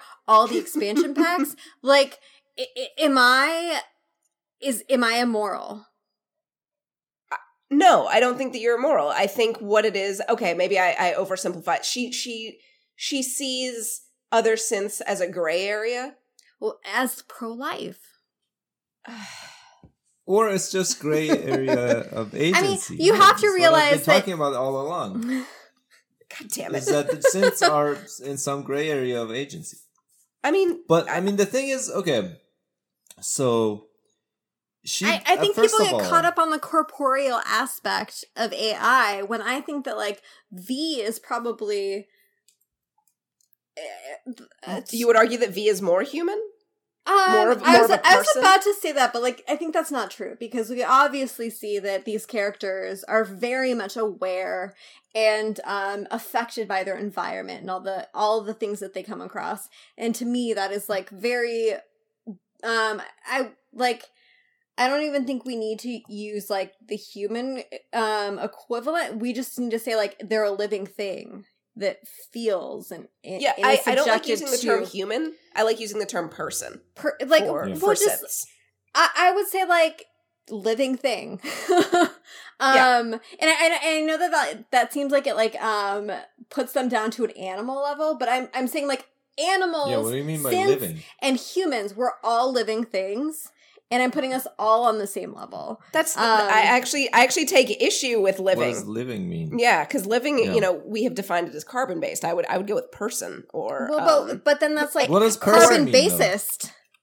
What does person? Did you just Because, call me like, carbon, carbon so- racist? Carbon basist. Carbon racist. because like you know if somebody has a synthetic body does that make them less of a person and this goes like so it's i'm just saying that like they're like they're they're beings that respond to their environment in a way that is positive or detrimental um and builds upon itself i don't know i there's- But doesn't that like include Anita? Doesn't that include Anita? What you just said? it include what not as an unconscious synth no Why not? It builds on its environment. It learns, builds on its environment. Acts. it's not aware of itself That wasn't part of you. You said it responds to the environment, right? Mm, okay, I see what you're saying. Um, I didn't get specific enough then. Um, hmm. Your criterion has to include the qualia. It has to feel. Yes. It has to have this It thing, has this to- feeling thing, whatever that is. Okay, but this goes Right? back to your um, the your virtue something something. Um, Uh-huh. Virtue if it feels that like, so like when we talk about quality of life, like the positives and negatives, a synth does not have that barometer. A synth does How not do thi- say that? Why do you think So- that? It so a seems like synth they do. that works. No, no, no, they don't. They, so a synth that works like ten hours a day versus six hours a day. The only thing they distinguish is like their charging time, and it's not. It doesn't like it doesn't affect them beyond that, beyond wear and tear, perhaps. Um, Uh, versus other beings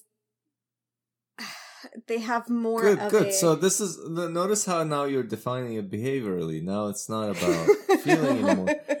You're defining it con- functionally, right? So you're saying, look, this thing you can put it to work for like 16 hours a day, whatever, 20 hours a day, and it won't complain. It just it doesn't even care. There's no never. It's never gonna be like.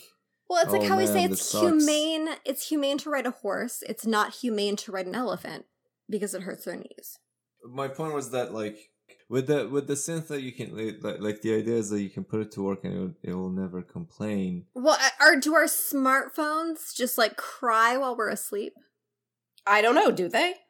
I mean mine doesn't I'm asleep. I don't unless know. it cries They in the might. bathroom only Yeah, so it doesn't have a sense of like that means it doesn't have a sense of being like unfairly treated, right? yeah It has no such it has no such concept. So that's but it'll what you're tell me it like on. well you need to update me you need to charge me you need to um i don't have a lot of memory left would you like to delete these things from me like so I, there's a lot of things you can equate to with that but like when it comes down to yeah i guess it's the quality it's the suffering it's like the feeling that you get from someone else's actions that you are aware of and Mm-hmm. aware of I- mean, it's yeah. I don't know how to define it, but it, it's very specific. I feel. Yeah, and and the question I always have is if you find a very complex circuit, right, that looks you know as complex or possibly more complex than a human brain, Ooh, hard to imagine. it's behaviorally acting like you know it's doing all these things, um, and seeing and feeling and hearing, then. How, would you ever be able to look at that thing and know if it's feeling or not? I think it would be how it interacted, and how it quote unquote learned, and how it. So it's not the feeling; it's some of the behaviors. You- Well, no, for me, I don't know how it feels because I we're judging this by like what we would see of this external thing.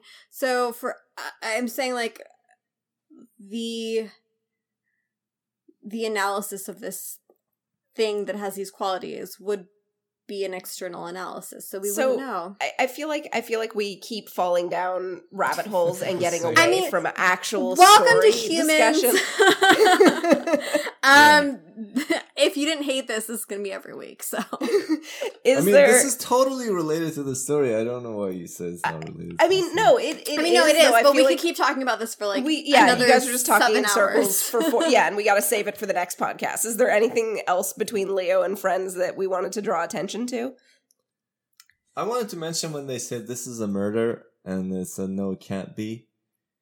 Right? Okay. No, oh, I talking thought that was great. That was a great point. Yeah, so it's like sort of a dilemma here, or like a consequence to denying something agency. So if you say, "Okay, I'm going to deny agency and therefore deny it certain rights," like you know, like it's there's no such thing as raping it or whatever because it's not an agent, then then that also means that you can't hold them accountable for what they do. That Right. comes like that kind of comes as the price of that. Like, isn't that just like a an oops? Oops, your toaster killed you. Yeah, Like, whoopsie yeah, doodle. like, or what are you gonna do? Like it's not. They can't murder. They could just like be an accident. It's just an accident with the you know. Right? Like, it's a super, super fucked up accident where you're like, wow, that really that toaster was really just weird. beat your head in. That's super weird, but oops, I guess. That's one malfunction right there. So Right, like- yeah, uh, Yeah. But I think I think that what that does though is that it also sort of plays with our human instinct to anthropomorphize things and sort of uh, Mhm. the way the shortcuts that our brains take. So someone is dead, they were, you know, beaten to death or whatever, and you're Mhm. like or choked out or whatever, and so you're like you know, and it was done by something that looks like a human. So you're like, that was a murder, even though, you know, it's by their definitions not but i think it's i think it's I, I like the way that the show plays with sort of these shorthands these Mhm. shortcuts that our brains would would take in that instance just the way that we were It's talking real. about last week of like you know saying thank you to google home when when something happens you know what i mean Set my Um, alarm. Okay.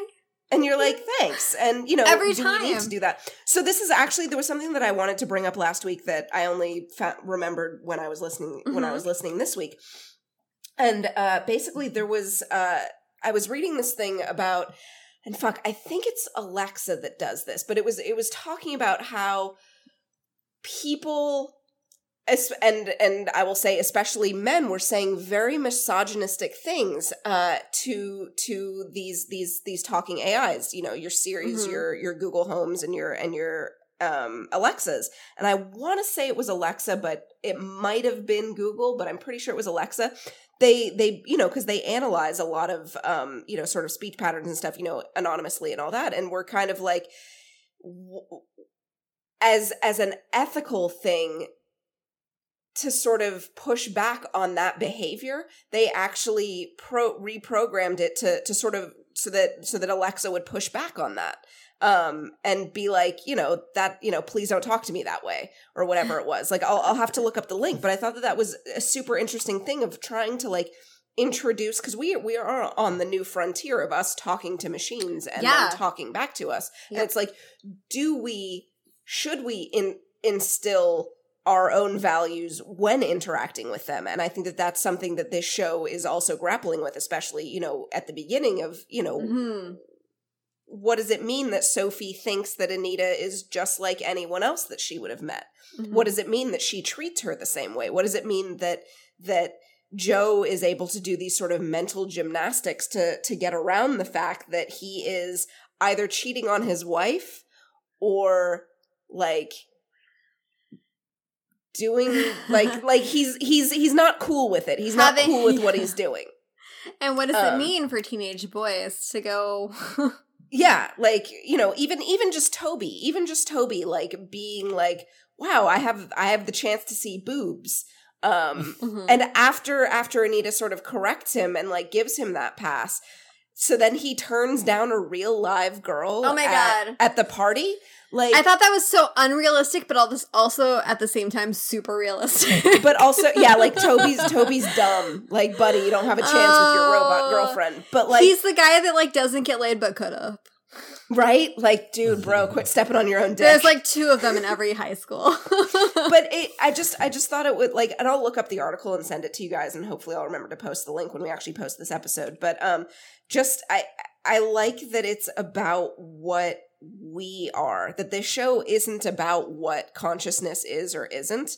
It is and we fall down these rabbit holes, but Mhm. the show is also so much more about how we as human people respond to it and how because we should that's what we know, and that's the question about the opposite.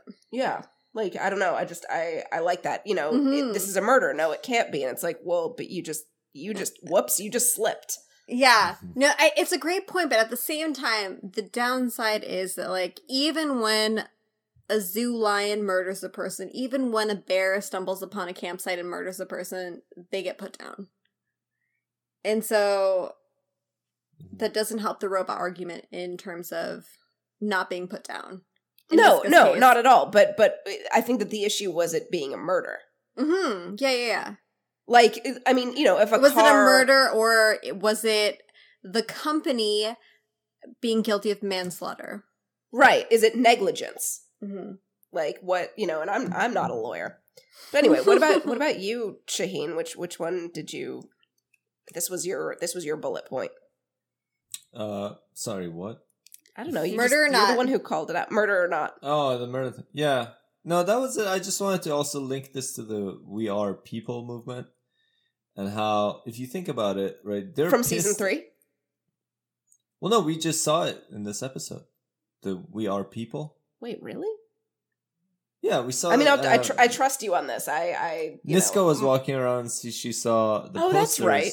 The That's right. I totally whatever, forgot because that's it's such a big thing in season three. Yeah. and the guy was like, "Yeah, we're gonna win the war," and, and you know stuff like that.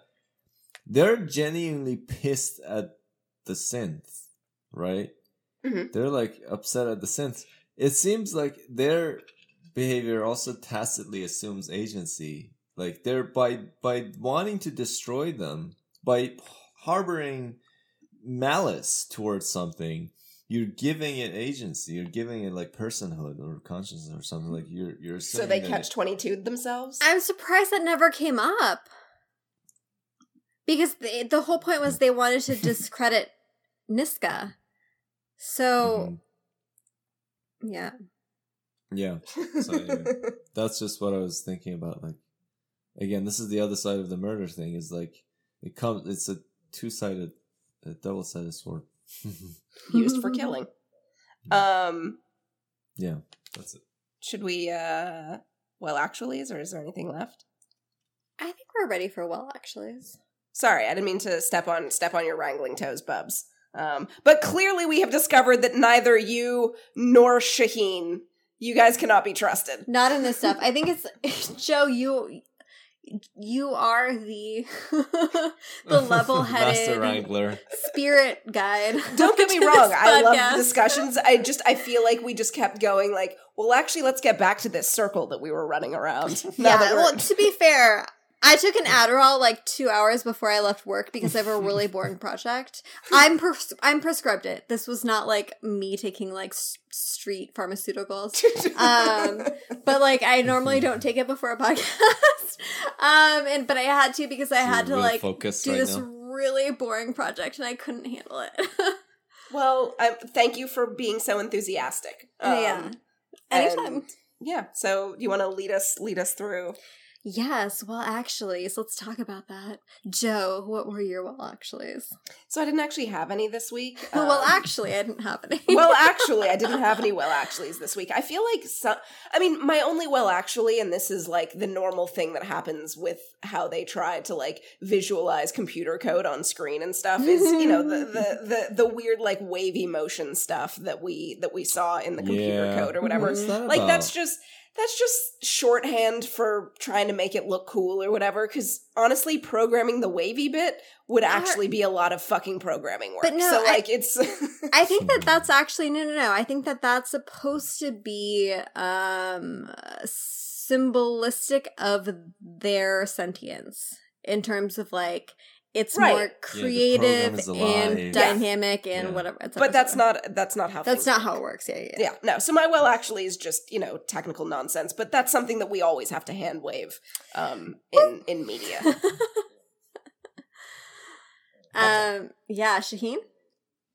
I don't have anything either. That was a good one though. That was the what Joe just said was a bullet point I had about the Oh. wavy thing. I mean, I don't know if it's a well. Actually, I just thought it was like a yeah cheesy way of representing. it. Yeah, I mean that didn't stand out to me. To me, good- oh yeah. sorry go ahead no go ahead Oh, I was just gonna say my well actually was um Laura was all caught up in Mia's or in the Anita's um humanistic undertones. And I thought that was interesting because she's like she was very confused how how Anita knew that she would have preferred to read to Sophie. You know, that seems like a complex emotion that an android should not understand. Um, and she made that very clear. But like as we see later on in the series, Laura and Joe go to couples therapy. And who is their therapist but a synth? And so I don't Hmm. understand how she's so confused by that. But their therapist I mean maybe because right now she's like sort of anti-synth. Um and uh, it shows that they're actually able to pick up on human emotions, analyze them, and give feedback in a very Yeah, level-headed they still way. That's what like Anita kind of shitty therapists though I That's mean, what maybe, Anita says. maybe. What? Sorry. That's what Anita says, right? She says, "Look, I, this is something I can do." So I don't know to what extent we we should believe Laura when she says you're supposed to be. Yeah, that's- like And that's my Yeah. question. And my well, actually, is like they don't make that clear, and, and the I feel like pr- yeah, sorry, the therapist actually says like I'm accessing sixteen thousand records of interviews with couples that brought up this concept, and so she's like, I mean, am way me- better than a human therapist. I- that to me that like it could like aspects of it could be better like you know when you think about your relationship and like how how uncommon is your problem it's helpful to know how uncommon your problem is a Mm. um b it helps to know how common therapy is in remedying your problem um et cetera et cetera et cetera Or and that's something that a effective- synth would provide. Um, and if they're able to analyze your emotions in the moment and compare those to successful um, completions of couples therapy, like I think that a synth could be a very good therapist, um, conscious or not. Um, but anyways, it was I, you would think that somebody who lives in a world where synths are a thing wouldn't be so confused by a complex android um adapting to their facial feedback Yeah, it's also like you said, it's early. She's just freaking out. yeah Yeah. yeah cool um and then so wrap up do we have tv shows to recommend um shahin Oh, sorry. Do we have other thoughts? Oh, other thoughts shahin uh, sorry, I'm kind of excited about this this geeky thing. So, um, do you guys know what the deal is with the upside down A in humans when it writes humans and Uh, A I don't. goes upside down? no Did you have? So, in, did you look this up? No, this is something I teach. There's a classical predicate logic. Um, the upside down A means all, for all, for everyone. So, Mm.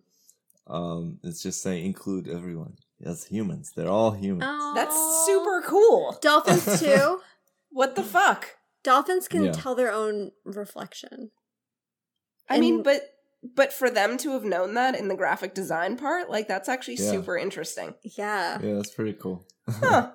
Huh. shows that think about it all Yeah, right? Imagine. God damn. um, I guess I had one, but I. Uh... Oh, I the Howard thing. Um, so Laura's case that she goes on. Um, I kind of thought that Howard would play a bigger role, and as we see in coming, up Like you wanted him to be conscious. Well, I I wanted him to be an example of organic consciousness, and I think that it it would be organic despite being a mechanical object, um, because he would co- like the machine would come upon it by itself, and that's what that's how I do see actual real. I mean, we're not going to get into it again. What real means.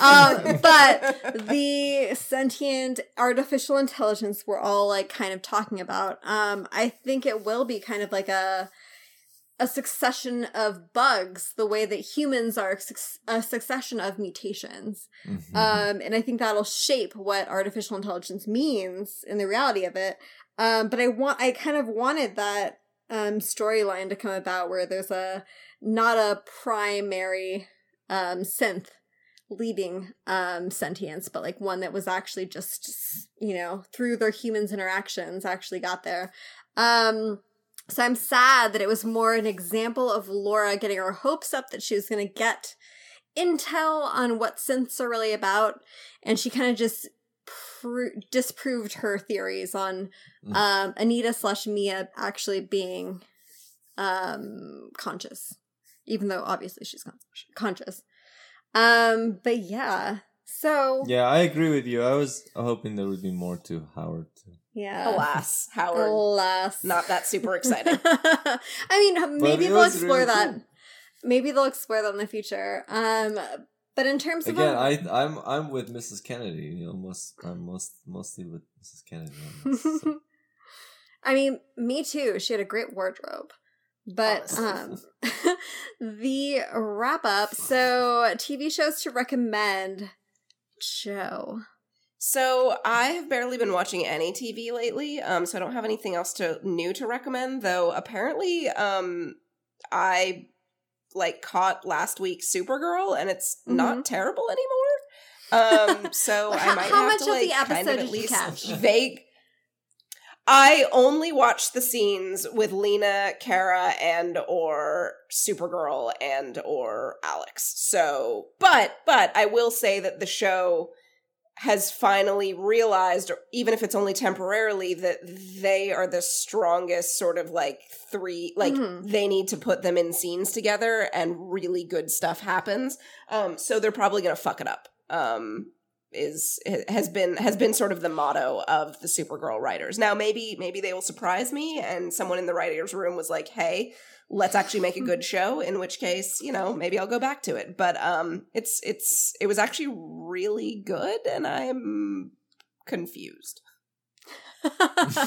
um, I still have is yet a to horrible watch. thing for me to say no, I still have yet to watch the clip you sent me, but I'm super excited to watch You need it. to. Um, i'm excited as for you. everybody knows, I have like um uh, fatal straight goggles, like really sad, pathetic s- straight goggles. And Joe has like taught me this whole no but they're useful they're, they're they're useful, in terms of like we all we all lie to ourselves when we watch television. We all tell ourselves the story that we want to hear because uh, why why else are we watching TV if not for ourselves?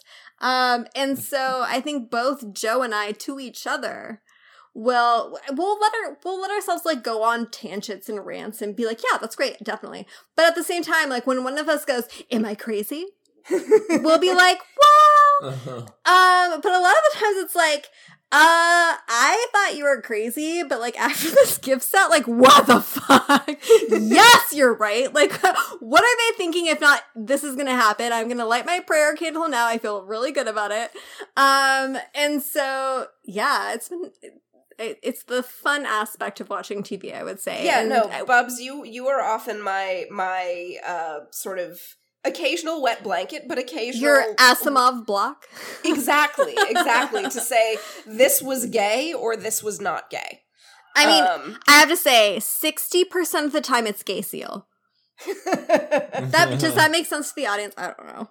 well I'll, I'll post the gif at some Yeah, point but- okay. um to be like this is this is the gay seal anyway uh i'm done And, yo, oh, I wanted to talk. So, um, the pic Joe Opinionated posted of Natalie Portman, who every time we talk about like hot girls, I'm like Natalie Portman. Um, so now you agree?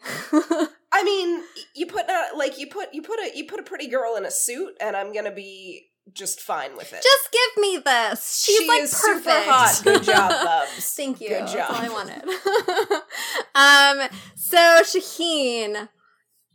I got Anything? nothing. Okay, what about an old What? thing that you'd like to talk about for two seconds? An old show you just Um, want to give a shout out. I guess watch Harmon Quest. I want. I do want to. Where's that Support available? the season three. I want a season three for Harmon Quest because Wh- they, yeah. Where can we watch Harmon Quest? Uh, what's on Verve? VRV? Where? What is that? VRV Show, is like a is? website that has like a lot of anime and Did like you pay for it?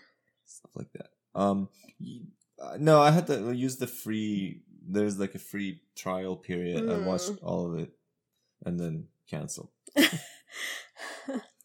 Interesting. So okay. you can do that. Okay, I'll so try. Harmon it's Quest. really cool. It's D and D. Harmon Quest, everybody. Yeah.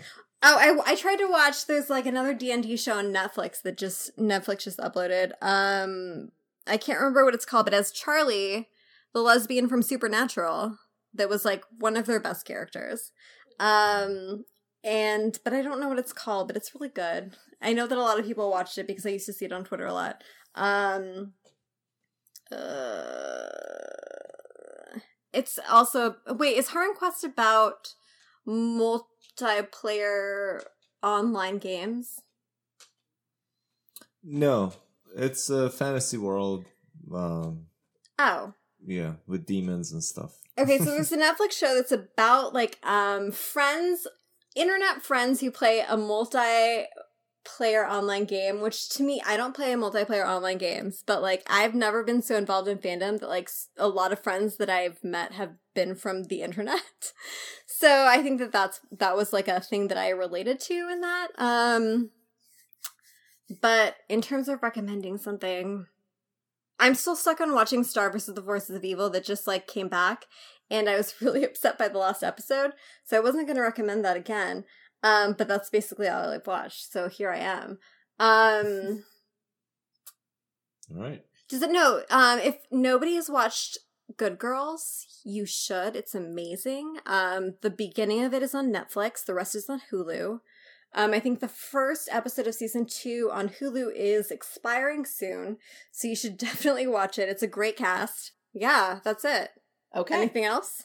Uh, I don't think so. Good job wrangling today, sort of. I it was Um, you. yeah. You wrangled. I just read headlines. It was teamwork. It was teamwork. I, you know, it was your first time out. We'll we'll get you we'll get you used to it more. it was really nice talking to you guys. May we geek again, guys. Woo! Bye, everyone. Bye.